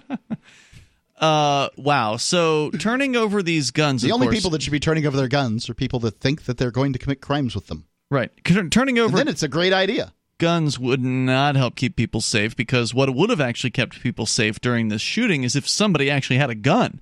Uh, this this madman in uh, Christchurch who killed what dozens of people. I've, it's been a while since I've seen Yeah. the news, but it was a lot of people uh, that he just slaughtered and they were completely helpless almost completely helpless there was like one guy who made a mad dash at the at the gunman and got cut down Yeah. uh, for his efforts But one guy picked up his sp- the the emptied rifle or something like that. that's true yeah that did happen at one point And he then did he got in trouble. him He got in trouble with the cops. did he really So, well, that's what the that's what the story said. so At, that, at least talking to. in that story the guy um, picked up a discarded shotgun or something and then menaced the shooter with his own discarded shotgun and got him to leave sooner rather than later i guess was what happened there. Uh, but had somebody in that uh, in that mosque actually had a gun then it would have likely changed the odds significantly in the, the favor of the victims Yeah. because this guy could have actually been uh, defended against Yeah, even even here in the United States, there are stories out there of uh, mass shooters being stopped early on but that don't Really? get the same headlines. Oh, Sure, they, they attempt to go on a surprise, mass shooting. They get one or two people, and then someone with a concealed weapon puts them Takes down. them down. And then it's just it's not a mass shooting. It's like two people, two Right. murders. Right. Doesn't get outside of the regional news media or Right. something, right? Well, they the funny thing is is they'll define a mass shooting as they want to define a mass shooting at any given time, mm-hmm. but almost never will you see a story where they point out that hey, somebody with a gun, be it an off-duty police officer just your average concealed carry permit holder or whatever, they'll never say that the that you know, well, hey, looks like the mass shooting was stopped. And you could go find that stuff on the internet. And you can also find a Center for Disease Control's study from the 1990s that show that a million, uh, more than a million incidences of guns are used in a defensive fashion per year in the United States. But you don't see those numbers because they're all because what they wanted. First off, here's doesn't fit the here's how you know a liar is a liar will talk about people being killed with guns and then you already know they're lying because what they're trying to do is take in the suicide numbers which are about seven times the homicide numbers uh, with guns the, the murder numbers with guns and they're trying to, to wrap them all together. Well you either believe that somebody's allowed to kill themselves or you don't. But it is dishonest to wrap in the numbers of uh, you know deaths they c- call it gun deaths Mm-hmm. as the, the terminology they use I think they use that to bump up the police violence numbers too, right? If it, if the cop is suicidal and kills himself, they consider that like a violence against police. I seen I don't know. Maybe it wouldn't Really? surprise me Yeah. if they did. In the same way they do that with uh, alcohol-related traffic uh, fatalities, which can include anybody who's got an open container in their car, even if it was in the passenger's hands. Yep. Uh, all of a sudden, that's an alcohol-related accident or or fatality or whatever. Somebody died in that case. All right, moving on. Yeah. Uh, SHTF plan mentioned the fact that Kiwis were disobeying the law, and things have still now changed. Think still, Still not not. Yeah, that's a typo. you want to borrow my uh, reading glasses No, it's It's probably it's, them. It's it's a typo. Gun it's owners a in- blog right gun owners in New Zealand have all but officially nullified the law by ignoring it. And once Same story, by the way, is at Reason.com. So this is, this is Okay. getting some pretty wide reporting. Nice. And once again, it bears pointing out that responding to a horrendous crime by inflicting knee jerk authoritarian restrictions on innocent people proves to be as ineffective means of convincing people to obey the state. Uh, New Zealand gun control fails. I'm glad that people have a line in the sand. I, you know, it's refreshing uh, because we see so much obedience by people in society these days towards the government. It's refreshing to see people finally saying, you know what? No, I'm not going to do this. I'm not going to go and turn my guns in. I'm not going to jump. Yeah, I know it's illegal, but I'm not going to do it anyway. What are you going to do about it? i'm excited about that part certainly but what the government's go- i know what the government's going to do i already have an answer are they going what the to lock them all up? Because there's No, hundreds of thousands. They're just going to wait to pick them off one at a time when it's convenient for them. It'll probably be done to the people who have less money to defend themselves. Mm-hmm. Um, you know, those those that are most vulnerable are always the ones who are least able to defend themselves. This is true. because that's what the government does. So, I mean, is it a solution? No. I mean, this is you know, they they know what they're doing. The formula is gr- the formula is embedded on this. I think that's a general fear when it comes to breaking the law and civil disobedience in general is it, it takes a, a mass amount of people to make it effective, but it takes people individually doing it to like lead the way. Right? You have you have to show others that it's safe. You can do it. that you can do it. but it's it. not safe to do civil disobedience and non-cooperation is not safe it's always highly risky there's always a chance that you're going to get your head bit off by you know the government in figurative uh, speaking in some cases it might be which is why it's hard to convince real. people to do it. So you, Right. have, you have to be effective at doing it and get away with it to show people that Well, but as mark says how long can they really get away with it if if know. for instance you have a registered gun sure.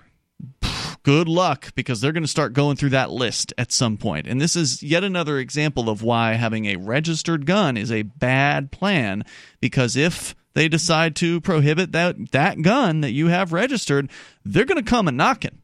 Sure. and they're going to want to know what happened. If you're claiming, oh, you don't have it, you lost it in a boating accident, you know, they're going to want to know a lot. They're going to like grab the metal detector and start searching your backyard or something like that. I mean, who knows how crazy uh, these gun confiscations are going to get. And another thing that they'll never say is that the concealed carry permit holders are the safest group of people in America, next to people who are in vegetative states, right? I mean, you know, a concealed carry permit holder is.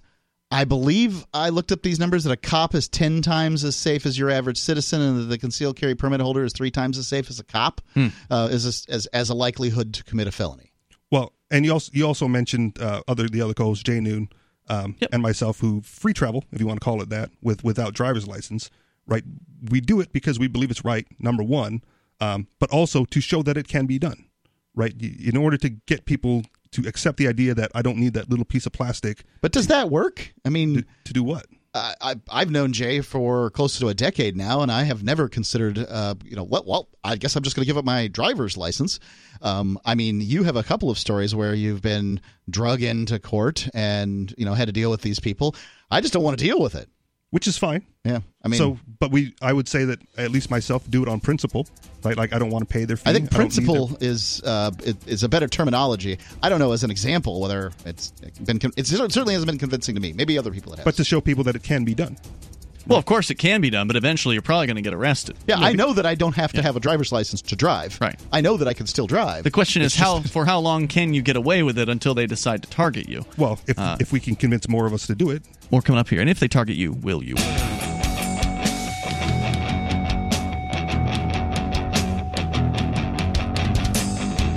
Free Talk Live. You can join us here. Our toll free number is 855 450 free like freedom. That's 855 450 3733. We have uh, the Discord on air call in line rooms over at discord.lrn.fm. You can hop into any one of those and comment. It doesn't have to be about gun control, which uh, the New Zealand government is failing to uh, put into place. Now, they've got a prohibition that they've passed on semi automatic rifles.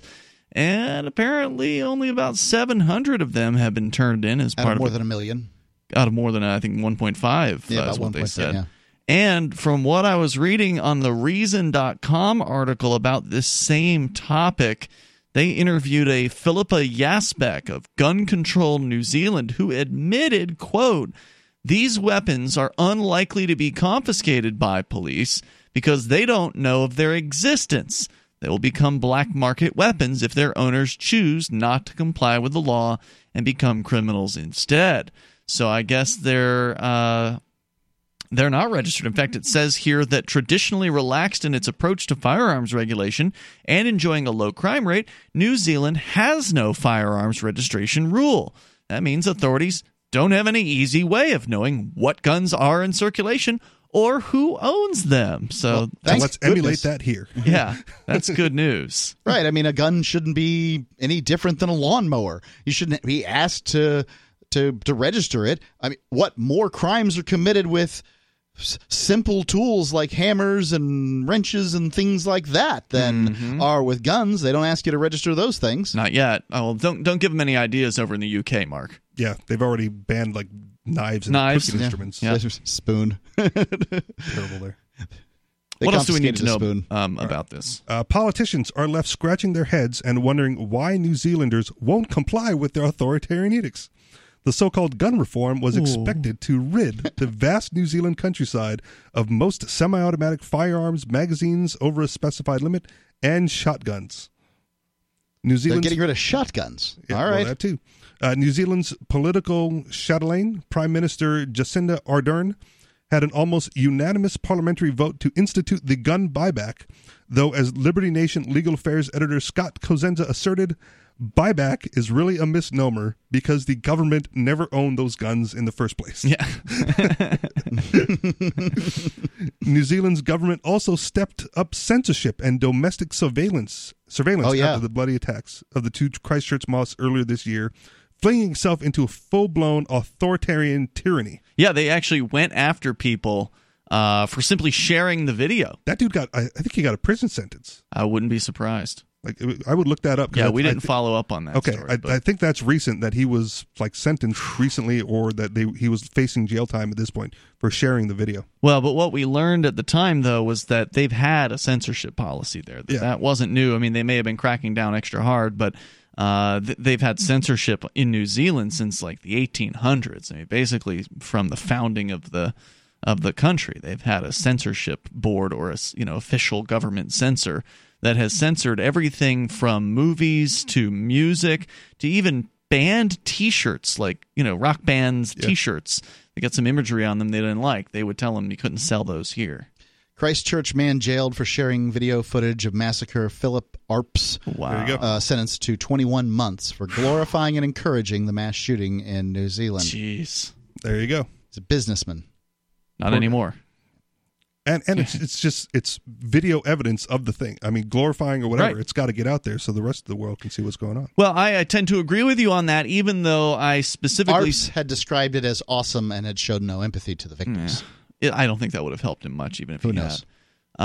Um, because they just don't want that that stuff spreading. I don't know. I made the statement that I don't think people should watch it because it's in, it's highly disturbing. I mean, it Sure. is highly uh, violent. Some of the most violent footage I think I've ever seen. I mean, I've certainly seen some of the stuff out of ISIS or whatever. You know, when they were releasing some pretty horror, I've horrifying stopped videos. watching this stuff because it's just not good for my brain. No, it's not good at all. Not good. And that's why I wanted to uh, express that to people about how bad it really was. But I think you should be able to if Yeah. that's something you really want to do. Well, and I, I think I'm somewhat desensitized to a lot of that violent stuff because I remember the Faces of Death series on VHS. I uh, remember that too, but This um, is cannot be anything like Faces of thanks, Death. but no thanks. Better or worse? Like I remember seeing a little bit of Faces of Death, and this was, I mean, this is pretty horrifying. I don't. Did they have anything like that on Faces of Death that you saw? Um, I, I remember some pretty bad, like, you know, decapitations and Yeah. limbs being removed. And, like, I don't. A lot I- of those are accidental, though, right? In on Faces of Death. Some of it. Some of it was, you know, like Middle Eastern countries, and that's Okay. the sentence that they, you know, this guy was found guilty of theft, and Mm, now now chopped his he's hand off. chopped his hand off, and Yeah. look at his face while they're cutting it. So It's gross. I've seen Yeah. deers running through the like a minefield, and it's, there Wow. they go. A deer? So- yeah, Okay. Oh man, but I mean, it, I'm just saying, like Yeah. extreme violence. right. I've Been you know, as a as a youngster, right, as a teenager watching Mm-hmm. that stuff. Yeah, I was So- a teenager, watched it too, but I just don't have any stomach for it these days. Thanks. Okay. Yeah. The, the the only thing I'm prone to like get a little bit queasy over is like the broken legs because I suffered one. Yeah. And then now it's like now I can feel it. Hate You those see the videos. bone. You see the bone sticking out of Mine somebody's was Or even leg. internal, so it it wasn't a bad deal. Sideways. Yuck. Yeah. Yep. That's that's kind of what I did. Uh, no bone sticking out on my injury though. Uh, New Zealand government also stepped up the censorship, yada yada yada, uh, but that isn't convincing the public that they need to obey the commands of the government. As it turns out, people want to be free, and noncompliance is the way that they are maintaining a shred of their liberty. Gun Right. owner- Basically, you either can own a gun or, you know, only free people can own guns, ultimately. That's it. I mean, What do you mean? a, a- a free man can, ho- can own a weapon, and somebody who's somebody's serf. Because you're still not can't. free if you own a weapon. I I'm mean- not claiming that owning a weapon makes you free, Okay. but that a free person can. Sure. It is a it is a uh, a hallmark of freedom. Okay. You need other hallmarks. Here in the United States, even though you can own a weapon, you are not free. But nonetheless, it is Right. the They even- hallmark of freedom. if They you couldn't have hold gun- a weapon, you would definitely not be free. and they have gun registration in the United States. They didn't have that in New Zealand. So Some places in the United States. Yeah. Well, no, the federal government. If you, uh, you know, buy a gun, it's going to be there's a, there's a record of that. If you buy it through a legal channel, now a you can buy or a rifle? Uh, excuse me, um, a, a shotgun any or a rifle? gun you go into a store and buy. There's a record of that. Okay. they're sending off a background check to the federal government to see if you can, yeah, pistol or whatever it is you're going to buy. Well, don't buy it from a store then. That's what I'm saying. um, if you do buy from an individual in some states, I've like seen people buy a shotgun at a store and walk out with it on September the 11th, I don't believe 2001. Oh, in 2001? Maybe it changed since then, dude. But uh, as I understand it, now again, I'm not a, I'm not deep into the gun world. Like I like weapons, and you know, I've certainly had a few of them over time. But uh, I've never bought them legally because it's my understanding you always have to fill out a form, and that form gets sent into the ATF. And You've never uh, bought them at a store. That's what I mean. Right. Yeah. Right, right, right. It's still legal in New Hampshire, for instance, to buy a gun from an individual. It just doesn't require the paperwork. I think you can buy a handgun at a uh, uh, what do you call those things? Gun show, as long as you get uh, the registration. You know, they'll, Mm-hmm. they'll they'll run your name through some, you know, law enforcement uh, database or whatever, and that's about it. There's some jurisdiction making it mandatory or attempting to make it mandatory to for private sales to go through a background check as well. That's terrifying. How, how are they? Gonna I don't know how they're going to do that. yeah. But some people will comply. Basically, they just make it harder. Well, yeah, but individual like you as a gun owner, you're going to have to like fill out the forms to do a background Sure. check on private sale. And how Ridiculous. many times you're you going to have to do? It's ridiculous. Yeah, It does just mean that more that plenty of owners will just refuse to sell guns that way. sure. And it'll be great for the gun stores because then they, you know, people have to sell to gun stores. Gun owners at this point will most likely never turn in their now banned weapons in either. Uh, officials should have seen this coming. Police are anticipating a number of people with banned firearms in their possession won't surrender them. Uh, stuff reported at the end of A May. number. The number appears to be at this point 1.5 million. uh, minus minus seven hundred. right. Well, I mean, I think we can safely just not mention the 700 since 700 have turned them in. Statistically insignificant. It is, yeah. yes. Uh, Kiwis have officially taken a stand for their rights against their own government. Since New Zealanders didn't register their guns, cops have no idea where to now find the now illegal weapons. Yeah. And That's even if people started registering their guns going forward, confiscation is all but impossible. But Why would that be? I mean, if you're going to register a gun, then it's highly possible to confiscate Well, at that point. well, because there's still going to be all the, the 1.5 million still in circulation. that they- right, right. Yeah. Yeah, I would not register a, a gun in New Zealand at any any point. Right. It's hard to declare a, a victory here with uh, basically outlawing guns in New Zealand when there's 1.5 million unregistered guns floating around. By the way, this is what the guy who did the shooting, the lunatic psychopath, uh, this is what he wanted. He actually Who wanted. knows what he wanted? I mean, Well, no, he had a his paper. manifesto. He got had a bunch of things, though. He had a manifesto. There's actually an excerpt from it here uh, on the Reason article. We can share that coming up as well. The toll free number, if you want to join us, is 855 450 free. That's 855 450 3733. As we uh, continue here, we got hour number three coming up on the live Sunday edition of Free Talk Live. And of course, you can bring up whatever you want. 855 450 free or jump into our discord on air call in line rooms over at discord.lrn.fm this is free talk live Hey everyone, this is Charlie Shrem. You've seen me on the Netflix documentary Banking on Bitcoin and the new best selling book Bitcoin Billionaires. I want to invite you to join me on my new show, Untold Stories, for a deep dive into crypto history with the people who made that history. Together, we'll explore the personalities and events that gave rise to Bitcoin and the crypto revolution, the innovation, the collaboration, the battles, and the busts. You'll have a front row seat to the early days of crypto up to today, and you'll hear from the folks who lived through it and survived to drive this movement mainstream. Untold Stories looks back to reveal what inspired some of the greatest minds on earth to come together to create this technology and change the future for everyone. So join me and my guests, the techies and the traders, the entrepreneurs and the innovators, as we explore our past and understand what that means for the future. Listen now on UntoldStories.com. That's UntoldStories.com.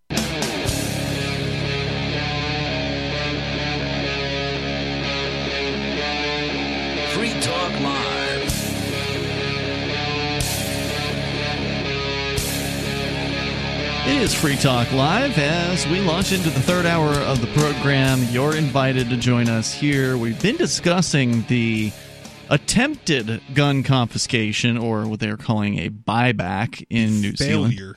yeah, failed uh, with a uh, an insignificant number of, of people. Only about 700 guns being turned in. We don't know by how many people, but presumably a few hundred.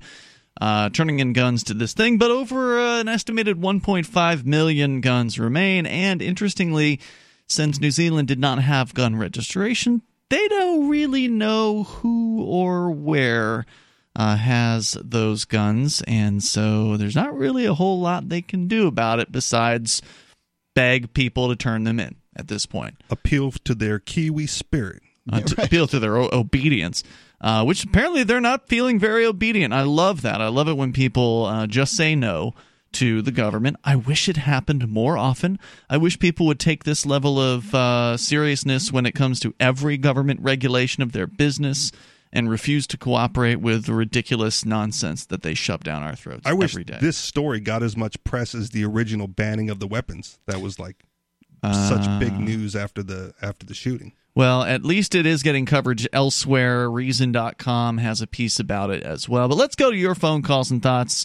Uh, by the way, it's Ian tonight. Richie Rich. And Mark. And don't forget to check out Richie on his show, The Anarchist Experience. Anarchistexperience.com. Uh, you cut a show, what, on Saturdays typically? Yep, we did it yesterday. What'd you Uh, cover? Do you remember? Uh, yeah, uh, civil asset forfeiture is the term I was working on earlier. So we Uh, when they seizing, where they were seizing cars. seizing that car, and um, the Hawaii uh, governor vetoed a bill to to restrict the what the police can take. Oh, so they were trying to uh, make civil asset forfeiture more difficult. More with the bill, difficult, and the, the and he shot it down. he shot it down. Now the weird thing in that case, it was a Democratic sponsored bill Mm-hmm. and a Democrat Democratic governor? veto. Yeah, Yeah. So a little bizarre there. Well, not so bizarre. I mean, usually the governors are in the pockets of the police, regardless of whether they're a Democrat or a Republican.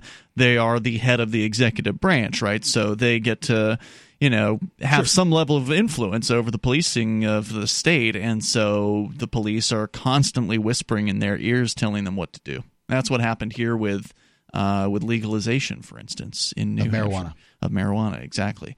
Uh, although, to the governor's credit here, he did sign decriminalization against what the police uh, wanted him to do. So he's he was right on that instance. And actually, we may end up. I'm hoping that later this year we'll see another decrim bill introduced. That's one of the things I was talking with some of the state reps about last night when I was off the show. I was at the New Hampshire Liberty Alliance uh, annual dinner.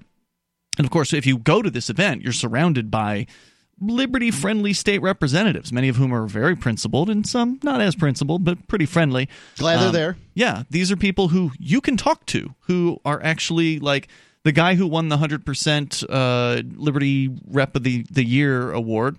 I know him personally. Nice. Um, I didn't know him before moving here, but I got to know him after testifying at the state house a bunch. He came up to me and you know shook his hand. This was before he won the award. Um, afterwards, uh, congratulated him, got a photo t- together. But um, he said he actually misses my testimony at the state house because I haven't, I didn't go as much this year, given that I always would go to support Daryl. Uh, and he moved out of the area, and I don't think he's been doing as much uh, at the state house since he since he left. He's kind of changed, and and he's focusing more on like a I think he's working on. I think he just got his certification for like a personal trainer kind of thing. So he's been kind of But moving he's been kind of ill too, so he hasn't been. Yeah, able to he bumped anything. his head again. He's got another concussion. Yeah, so he gets lots of concussions. um, it's a shame. But anyway, he's still he's still doing Liberty Lobby. Just it wasn't as heavy this year. So and and I would normally like drive him there, so I'd, I'd get a lot of footage and have the chance to testify and stuff. But this year, because he wasn't around, I didn't get you know catch wind of a lot of what was going on. Maybe I would have wanted to go for some stuff, but I don't know what it was. It's a lot to to keep track of what these bureaucrats or these politicians. Yeah, they're doing busy, busy coming after your freedom. That's a thousand bills, basically nine hundred or thousand bills uh, a year that they all have to get public hearings. Anyway, let's go to uh, Jet. He's on the line in somewhere in the U.S. Go ahead, Jet. Hey, I wanted to let you guys know that did you know the government of uh, New Zealand uh, doesn't do anything, and uh, it it doesn't hear what anybody has to say. anyway, When you uh, say that, you mean the government is just an idea. It's uh, you, that's what you're saying. yeah, I have um, I brought in seven questions, true and false questions for you guys that I'd like to go over real quick. Sure. Yeah, let's hear 'em. Okay, number one, uh, these are all just yes or no. Um, are these people who call themselves government other humans? Yes. yes, Okay, everybody agrees with You that. You can't be sure. they're lizard Yeah, people. that's. I agree with that one. I've seen Um, the eyes blink sideways. two. They are other beings. Yes. Um, do these people who call themselves government have a God-given mandate to make rules over other humans? I think they think they do, but uh, I would say No. no. I'm going to say Yes say or no. no? Yes or no? I No. would say no. Okay. Do um, do these people who call themselves government uh, do their written opinions truthfully apply to anyone other than themselves? No. No. No. Okay, number number four. However, there are Um, men uh, with guns that will apply their opinions That's uh, to other question people. number four. I guess it's the right the the, the definition of apply. Uh, but go right ahead. I, I don't want to be Bill Clinton in this. Okay. I did not The, uh, lay my num- hands on number that four, definition. Are these people? Are these people who call themselves government willing to kill you if you disagree with their opinions? Absolutely. Yeah, yep. Yes. Ultimately, any if if it's a law, then somebody's got to enforce it. And if somebody's got to enforce it, and you don't want it enforced, at that point you've committed a new, uh, much more dangerous law-breaking thing, which is, uh, you know. Not not respecting their authority, which means that they, they ultimately can kill you over it. Yes, the Disobeying a magic, police the magic word, the magic, the the sorcery of this thing called authority. Number five, um, are these people who call themselves government the same people today uh, as there were 200 years ago, or even last year? Well, definitely not 200 years ago. They're ago. not the same ones. No. Yeah. Not the same ones. Number six. Um, um, are these people who call themselves government when they demand that we labor for them, that is, give give them a portion of our proceeds from our labor? Are we then slaves? To some degree, yes. Yes, I would say. I, I think that so I'm going to call it uh, new terminology called free range serfs, but I will then go ahead and admit that this terminology that I have created is a is under the umbrella of those that are enslaved, right? I mean, yes, I think that's true, but many people find the terminology slave to be uh, sort of triggering. I don't know why exactly, because slavery has existed throughout human history, but I'm going to call it free range serf. But go ahead. The last one is can we set ourselves free from these people who call themselves government, who believe that their opinions apply to us and who are willing to kill us if we disagree? we can. I would say yes, but Yes. it's going to take some time. Ken? Okay. Well, effort. it isn't easy. We've got to Could contribute. We've got to. use, could I talk you into discontinuing the use of the word the government? So I, I put up a new sign in the, uh, the You put up a here. sign the last time uh, Jet called in, Yeah, right? or well, emailed or something. It wasn't too long ago. Um, I It's mean, been he's a called few a couple of times. And Jet, for whatever reason, this is just a very entrenched. This term. sign has helped me. The fact that we have takes this sign here. This, so it does just, take practice. It takes practice. Yeah, for our listeners that don't know, if you're not, if you haven't watched on the streams, if you if you watch on the streams, you'll usually see it uh, in the background. Uh, it says, "Don't say government. Say government people or goons, tyrants, despots, parasites, thugs, mafia, gang, idiots, liars, thieves, lunatics, killers, gang members." And I, th- having that sign up there has definitely helped me be more on message than uh, than if it wasn't there. I'm to make one that faces the other wall, where no So one you can can see see it. it, you mean? But it, I'll be looking at it more often because you get to look at it all the time. Yeah, time. that's true. I, My I- back is to that side. not looking at it as quite as Then much. maybe we need another one over there, Mark. So we need one for that wall for that for that uh, co-host in the third Fine. chair. Well, And if, then- if I've you got put it paper. there, I can I can angle off to to the wall across from Mark. I could do well. this all day. hey, Jet, uh, I don't know if you were done, but if you clear. weren't, stand by. We can bring it back here. 855 450 free. I, s- I totally support what Jet is saying about, you know, saying the right words to describe what these government goons are, right? Uh, the toll free number here is 855 450 free because we have to be able to communicate these ideas to people and shake them out somehow uh, from their sleep. More coming up here. This is Free Talk Live.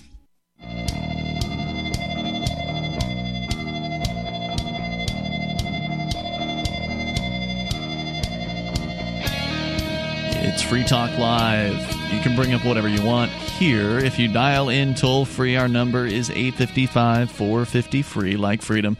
It's 855 450 3733. If you're an individual who rejects the initiation of force and you agree to abide by the ethics of the non aggression principle, you should get over to liberty.menu and you can utilize this useful tool for the Liberty community, which actually allows you to list the things that you do. Maybe you've got a business that you run and you want some new customers. Uh, maybe you've got an event that you uh, are working on that you're putting together and you want other people to attend it. Maybe you are a digital content creator and you you know you got a podcast or a video channel or something. you want other people in the freedom movement to know about, liberty.menu allows you to list the things that you do, and it's free to use it.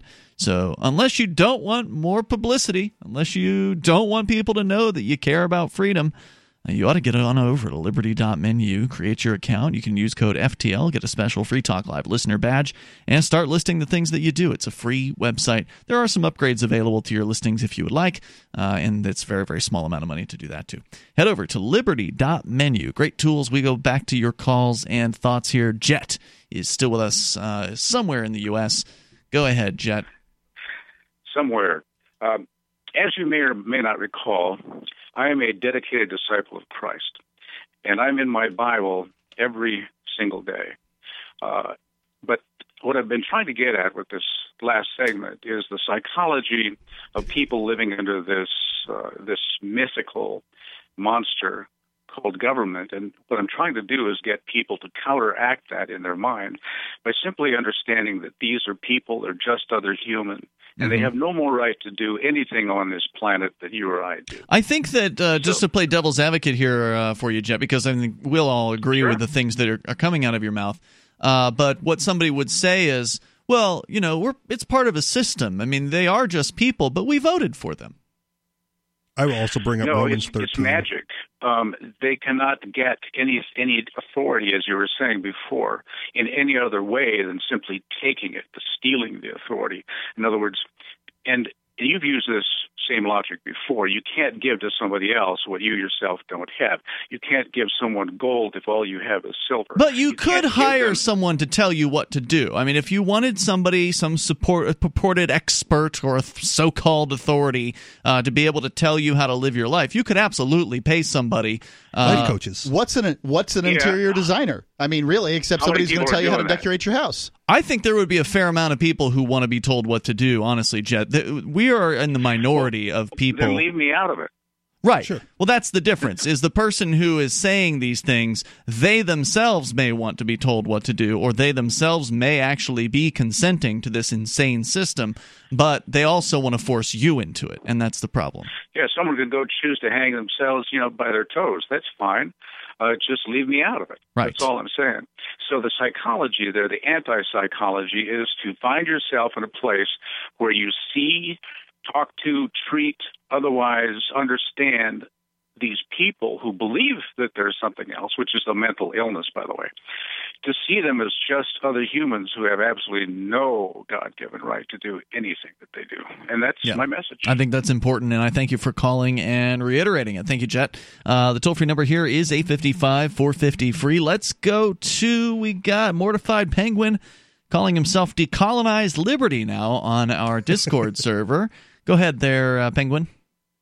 Hey guys, yeah, I just wanted to talk about um, the greater topic of immigration. Really, what's been on my, on my mind and what's uh, getting me wanting to call into the show, and it really has been radicalizing me and been the focus of a lot of what I was listening to. Uh oh, a he's few a Muslim. stories. He's being radicalized. By the way, just for our listeners, we had our last caller was Christian. You're a Muslim. Just so you know, thought it's worth. Oh pointing yeah, that out. yeah, yeah. We, I know we need the Jewish uh, call in. I'm, I know there's a few listening. And that'll be all the religions of the book. then we need a hit Hindu and uh, Zoroastrian and uh, yeah. Okay. Anyway, sorry. What were you calling about? Go ahead. Buddhist. Um. Anyways, uh, yeah, I was calling about the immigration topic, and um, uh, so I was listening on NPR today, uh, and they were talking about uh, they were interviewing some people in Miami, uh, Latin Lat, Latin people, Latina people. I would assume they they were female, um, Latinas, and they were um, not you know murderers or, or drug dealers or rapists. They were business um, business owners, shop and stall owners in uh, Miami, and they were given an interview, of course, in Spanish. Um, been to Miami, mostly what's spoken there in large, large parts, and um, yeah, they are doing really, really poorly with their business because nobody's coming out with the. Uh, uh, Trump regime's intimidation tactics with these ICE raids, which of course was just an intimidation tactic. They don't tell you when they do their raids. Mm. But um, I mean, really having it's a terrible idea large- just to uh, to announce your raid. Right. yeah, they don't actually do I- that. I don't even But, know know, if you they can have call it large a raid if swaths of announce the it. country, large portions of the population, you know, in, in fear and in hiding, and, and Mm. even people that are not, uh, you know, undocumented, but including, of course, people that have come here without going through the uh, government process. Well, it's it's not Um, unheard of for for American citizens to be deported and not allowed into the United States until they can prove that they're American citizens. That happens. So I, I I may have missed something. You said these Latina business owners are struggling with their business because they're There, there were, I think, both like clothing businesses, and nobody was coming then from their community out because everybody was was, was Afraid of fear of these uh, raids in large cities. okay. Are they Yeah, afraid they're going to get raided while they're shopping at a clothing store? Yeah, that's the part I'm a little lost on. Yeah, in public, they were staying. They were urged to stay out of public in general by people that were you know sympathetic, and um, that's they don't tend to take people at their house. They tend to take them in, in, in transit or at, at, at workplaces. Where, Yeah, they we've do their seen them doing workplace raids. I just didn't know if they were doing other kinds of raids. Getting the customers wrapped up with the workplace raid because that seems extraordinary. Uh, as well, they they try to take you, you know, when you're in transit or out in public or any, Mm, you know okay. in transit. It's going to be a lot easier to catch you in Um, a car. Uh, it, at this point, Americans are all for stop and uh, you know people being stopped and asked for their papers. Yeah, it's crazy. Yeah, and I think if you're like a, a legal resident or something, or maybe right below that, but if you if you're here legally, you still have to have the papers on you, or you will get uh, f- uh, fined or something. They're excited for that by Really? authorities. I I actually heard that on I think on this show about something about close to the northern border. So That you yeah, you, have got to to have, have your your- papers. Oh, Right. You you may be so what he's saying when you're here legally, if you have your green card or whatever, you got to carry that with you. oh, okay. You must have that. Now, if you're a That's citizen, true in a lot of places. if you're a citizen, you don't necessarily have to have your papers. Mhm. Okay. But um, you know, I mean, there's sort of hallmarks uh, to being a citizen. If you if you just speak Spanish to them and you say you don't have uh, the, and you're refusing to answer questions, you do the sort of things that I did when I was down at the border uh, on I well, it wasn't at the border. I was uh, was several miles within the, uh, the United States on I-10 and just getting stopped at a, standing checkpoint, and I started asking them questions about uh, you know the legality of detention um, without any sort of uh, you know belief that I've committed a crime, reasonable articulable suspension Suspicion. Um, well, if you do that in Spanish, it ain't going to go well. So what, That's yeah, what I wanted to get at. Uh, like, yeah, people are. It's not just people that are undocumented or have an active order of uh, a removal or whatever it's called. It's people. People don't want to be in public because of their their um their appearance or they they don't want to speak Spanish or public their own language and where they you know in their That's communities scary. and everything. They don't because you can be harassed. You can be next at a place where there is a raid. You could be. You know, they said they will round up anybody who's in the area that has the you know But these haven't actually for them to happened, is what you're saying? The the least the recent uh, announcement of these hasn't come to fruition. So they've actually, I've actually heard them recently say they've called off raids because they don't like to announce when they are. So they never There's more coming up this. here. Stand It's- by. It's Free Talk Live. Is oral health important to you? If you don't like your own teeth, fresh breath, or kissing people, then by all means stop listening. Several years ago, I met Jessica Armand, founder and CEO of My Magic Mud, and I became passionate about the product that she created and never want to live without it. It's clinically proven to whiten teeth, but I find it does much more. They want you to love My Magic Mud as much as I do, so they're giving you a money back guarantee plus 20% off. Go to mymagicmud.com and use coupon code FTL20 at checkout. mymagicmud.com, FTL20.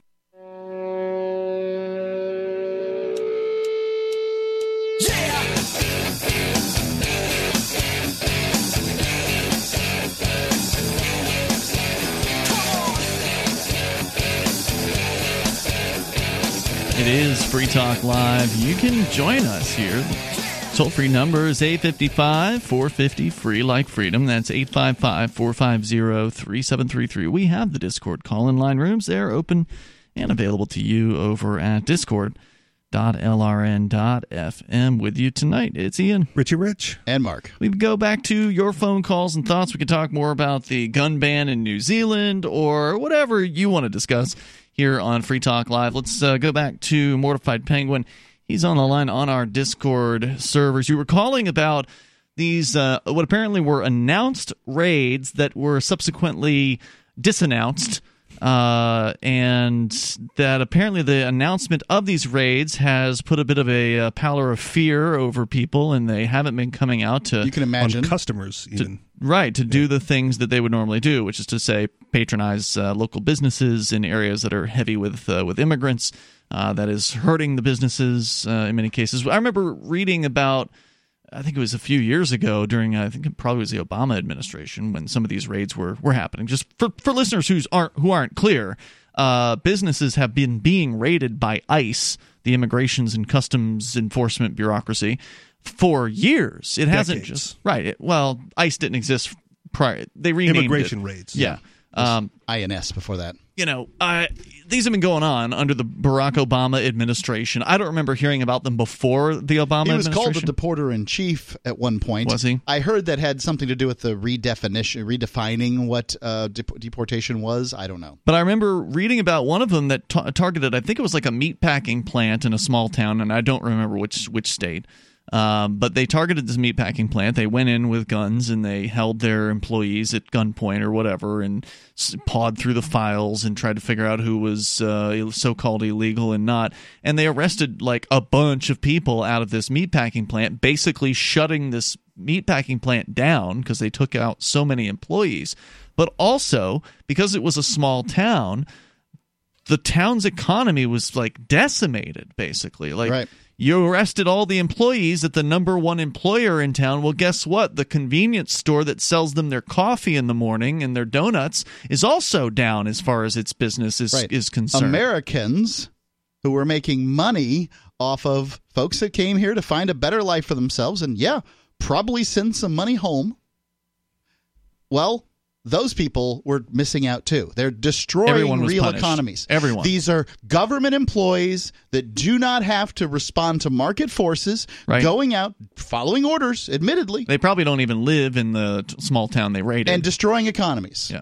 And Yeah, I've heard that story rotting a bunch. vine.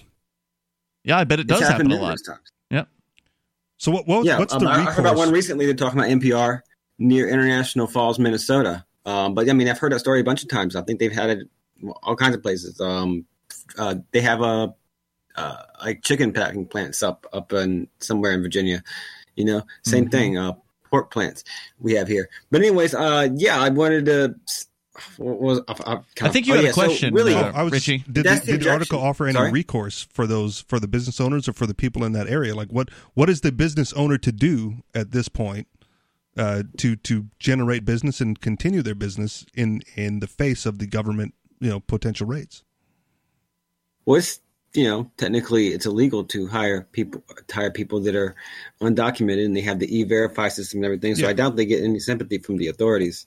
Well, I'm thinking more about the customers. You're saying that the, the raids are keeping customers away because they're afraid of getting picked up off the streets. Like how do, how do like it, it may be rhetorical, but how do the how do the business owners maintain their business and, and continue onward with customers too were. Um, I mean, this was just today when the Okay. raids were announced. So I said, I hope that, that, you know people will will not be in hiding for very long. It's just an intimidation tactic. Like they pointed out, these raids happen every day, all the time. Typically not on Sundays because they said that it's hard harder for the uh, the um, government thugs to uh, track track the activity, track uh, people's routines, and get them in transit. Um, but they, they said they don't actually do them on one particular day. They do them all the time, every day of the year, potentially. Yeah, I don't think there's a good answer to the to the question, Richie. I mean, the answer is if you can't get more customers through the door, you're probably going to go under. You're probably going to go out of business. Maybe uh, move to a, a place that is more welcoming towards immigrants. I mean, eventually, if this if the United States government cracks down hard enough, it will prevent people from wanting to come here because it will turn into a total police state. And who really wants to uh, you know to escape to a place like that? Which is apparently the Trump regime's goal. Well, I mean, it's been the looks goal the whole whole time. I mean, Barack Obama, uh, Trump's just building on what Barack Obama built on top of what George W. Bush built on top of what, so on and so on and so Well, on. there's the old quip: the only thing worse than the United States uh, domestic policy is its foreign policy. So if you know a lot of the refugees are coming from South American countries that have been decimated economically anyway. So if you continue to decimate those economies through foreign policy, um, they're they they're going to have to s- they're going to need someplace to escape to. In many And right cases, they have really crappy governments, Yeah. governments that we would consider worse than the United Sure. States government. Absolutely. However, um, in a lot of cases, once you've made your money in the United States, it's a good idea to head on down to those places because if you don't have to make a living there, you don't have to worry about those. You just move down there and spend your, uh, you know, your Social Security check or whatever. You're living like a king, comparatively. Thank you for the call tonight. Pay your exit tax I on the way appreciate it there, Ma- Mortified Penguin. Here it is. You don't have to pay an exit tax if you don't give up your U.S. citizenship. Okay. And exit tax is only yeah, for but if you don't give up the U.S. citizenship, then they think they can just tax you everywhere you go.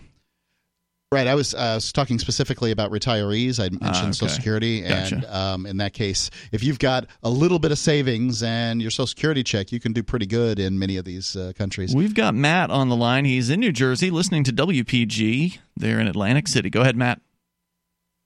Yeah, hi guys. How you doing Hey, tonight? what's on your mind? Yeah, I was. I'm friends with Donald Trump. I worked for him for 14 years here in Atlantic City. Really? Nice. Like when you say And, friends, uh, do you mean like you could call him up? He'd walk through the door and Oh, say, I "Hey, man." Him.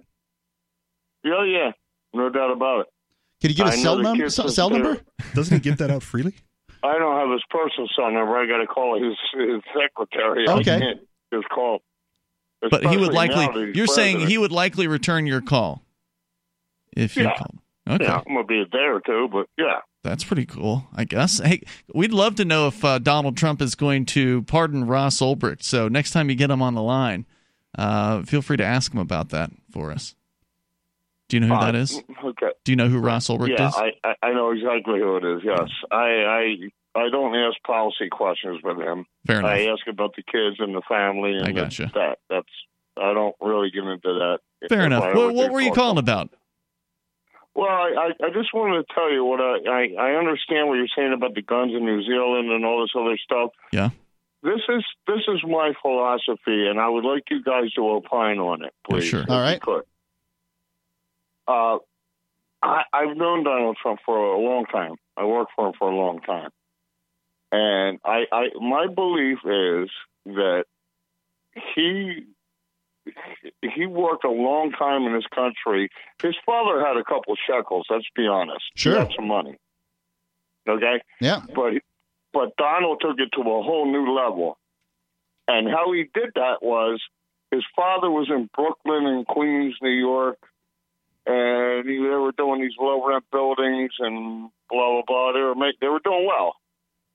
But Donald, when he when he graduated his colleges that he went to, he says, "Dad, I'm going over to Manhattan." And and Fred Trump says, "Oh, son, please, those, those people are crooked over there." this is circa these Fit right this in. is circa 1971 or two. Now I'm talking about. Mhm. Is his dad from like, Jersey? No, he's got some uh, Queens, New York. Queens. Okay, got it. Um, and and he told Donald, "Oh no, the mayor's crooked, the city council's crooked." Uh, this is circa uh, 1971 or two. I saw this on Netflix, like a documentary on Netflix about this, but I already knew it because I talked to him about it. And he had such disdain for these politicians from way back then. You're This saying Trump what, did. You're saying this- Trump or his father had Donald disdain. himself. Donald had disdain. Donald Stand by. Matt. I want to find out more about what you have to say here, if you don't mind. Stand by. More with uh, Matt, former employee, he says, of uh, Donald Trump. Known him for almost a couple decades, 14 or so years. 855 450 free, kind of uh, giving us some insight into what he thinks Donald Trump is thinking. It's free time.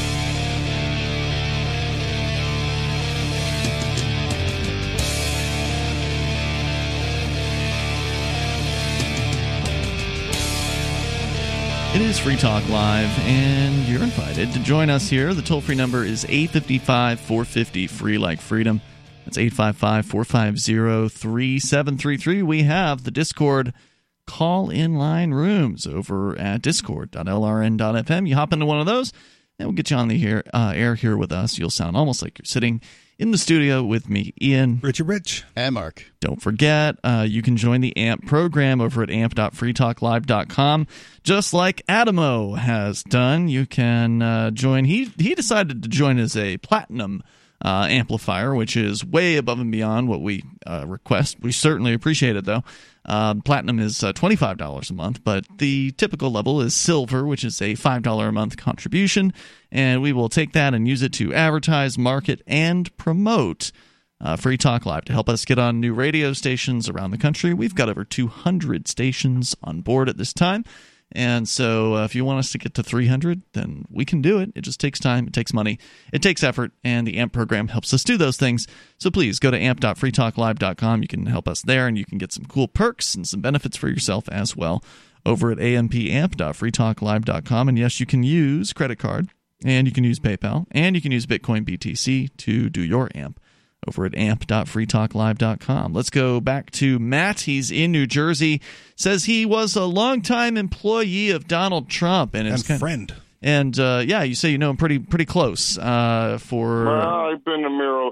I've been to Mar-a-Lago. I've been. I, I knew the kids since they were knee high. Yeah, and so Uh, you were kind of giving us your impressions of Donald Trump's opinions about the politicians in Manhattan. I think that's where we left off your story. In the 70s.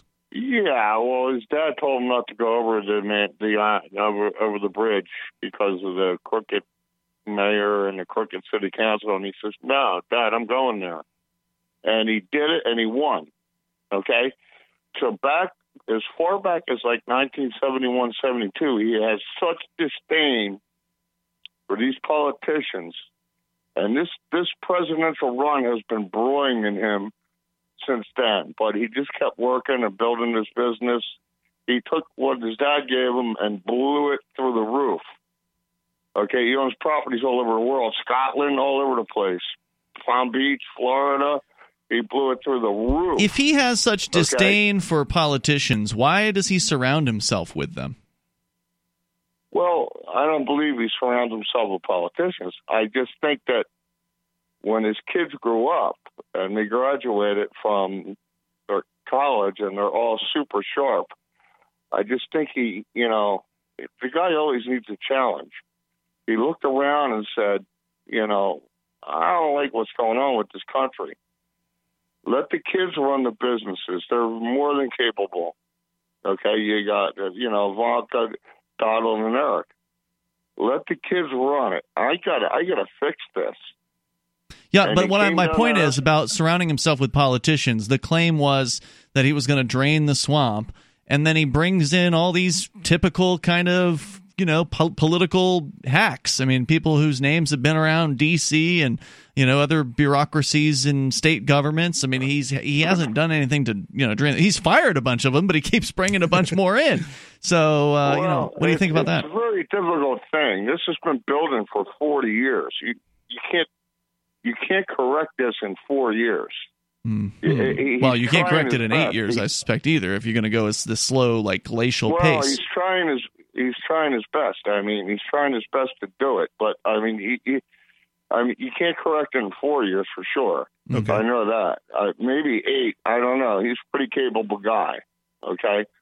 But I mean, yeah, he he has fired a lot of people, but I think that's only from work ethic because I, I know I work for him. If you're not ready to work a 16 hour day, there's something you're you're not going to last very long with him. Well, Jack Okay. Ma, the, the Alibaba guy, just got in trouble for saying that as well. Uh, about a month or so ago, he what said if you're not willing to work 16 hours? it, basically he's he's uh, it was the nine nine six method or whatever, nine a.m. to nine p.m. six days a week was like the the standard uh, that he expected from his Uh-huh. employees. Wow, or something like that. Well, I I I remember I I complained one week that I worked 90 hours this week, and my senior vice president said, "Junior, look at my timesheet. He worked a hundred, hmm. and that's the way Trump rolls. He, he he sleeps like three hours a night.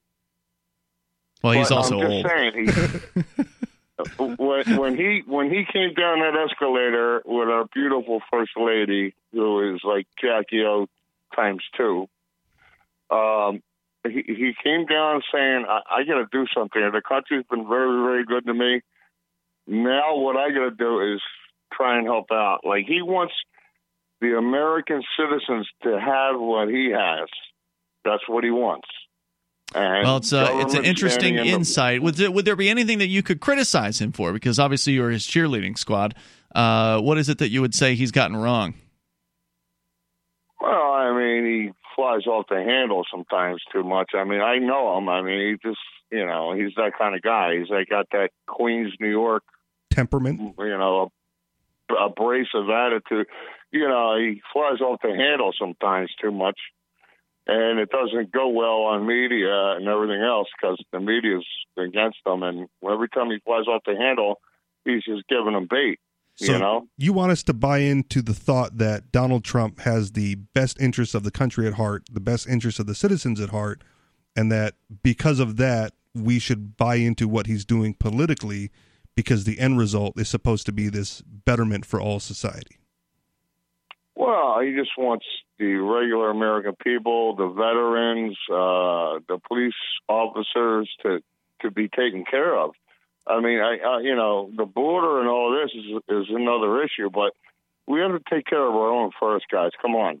I mean, we have to take care of our own first. Well, I don't think anybody needs to help. be taken care of unless they're, you know, an invalid or paraplegic or, you know, something like that. They can't physically take care of themselves. I think that what we need to see is people being free to make their own decisions, people being free to live their lives the way they want, whether they were born in this plot of land or whether they were born on some other plot of land elsewhere. There's some of the things that Donald Trump has done that I, I can appreciate, like the work that he's done to try to bring peace to uh, North and South Korea. He's done some amazing stuff there.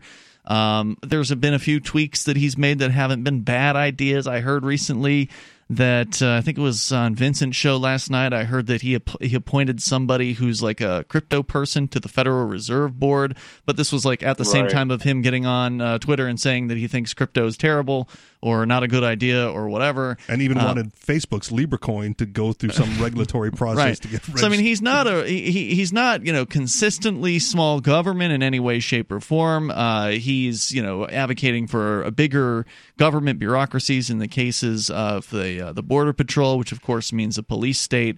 Uh, I find that to be pretty frightening. But then again, he's like Barack Obama in that way, and all of his uh, his other predecessors. So I mean, when there's good things to say about him, I think we'll uh, we'll say it here, just like we said about Obama. I appreciate your call though, Matt, and thanks for sharing your Yeah, inside. it's a good call. Uh, your inside insights into what you believe he's up to. Of course, the tariffs are another terrible idea that is very anti-freedom, very anti-economics.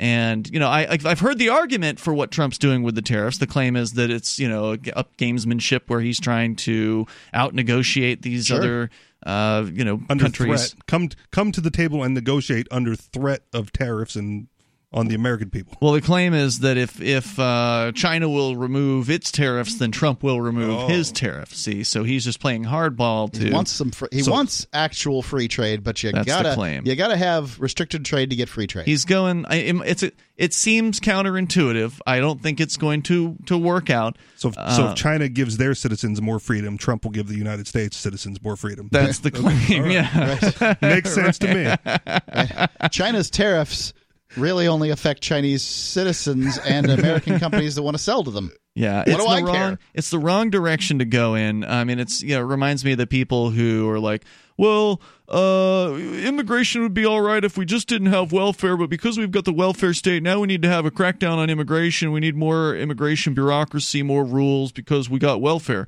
So they don't want you know. They don't actually believe that welfare can be ended, so they're arguing for more government in the meantime, even though in theory they would want to get rid of welfare, but they just don't even believe it's a possibility. I don't believe it's a possibility that you can get to no tariffs by putting tariffs in. But if all of a sudden China drops all of its tariffs, uh, you know, during the Trump administration, and then Trump actually drops all the tariffs in, in response, I'll have to say he was right about it. But I don't expect to have to say that. I don't think we're going to be saying that at any point, as a matter of fact. Hey, um, if you didn't get in tonight, we do this show every single night, and you can join us uh, from 7 to 10 at night Eastern Time, any old night of the week. Or if you're not listening live, you can always listen later on over at freetalklive.com, where you can download archives at your leisure. Don't forget anarchistexperience.com. That's the website. For more of Richie, check him out there and uh, more Free Talk Live tomorrow night. You can join us then and online in the meantime at freetalklive.com.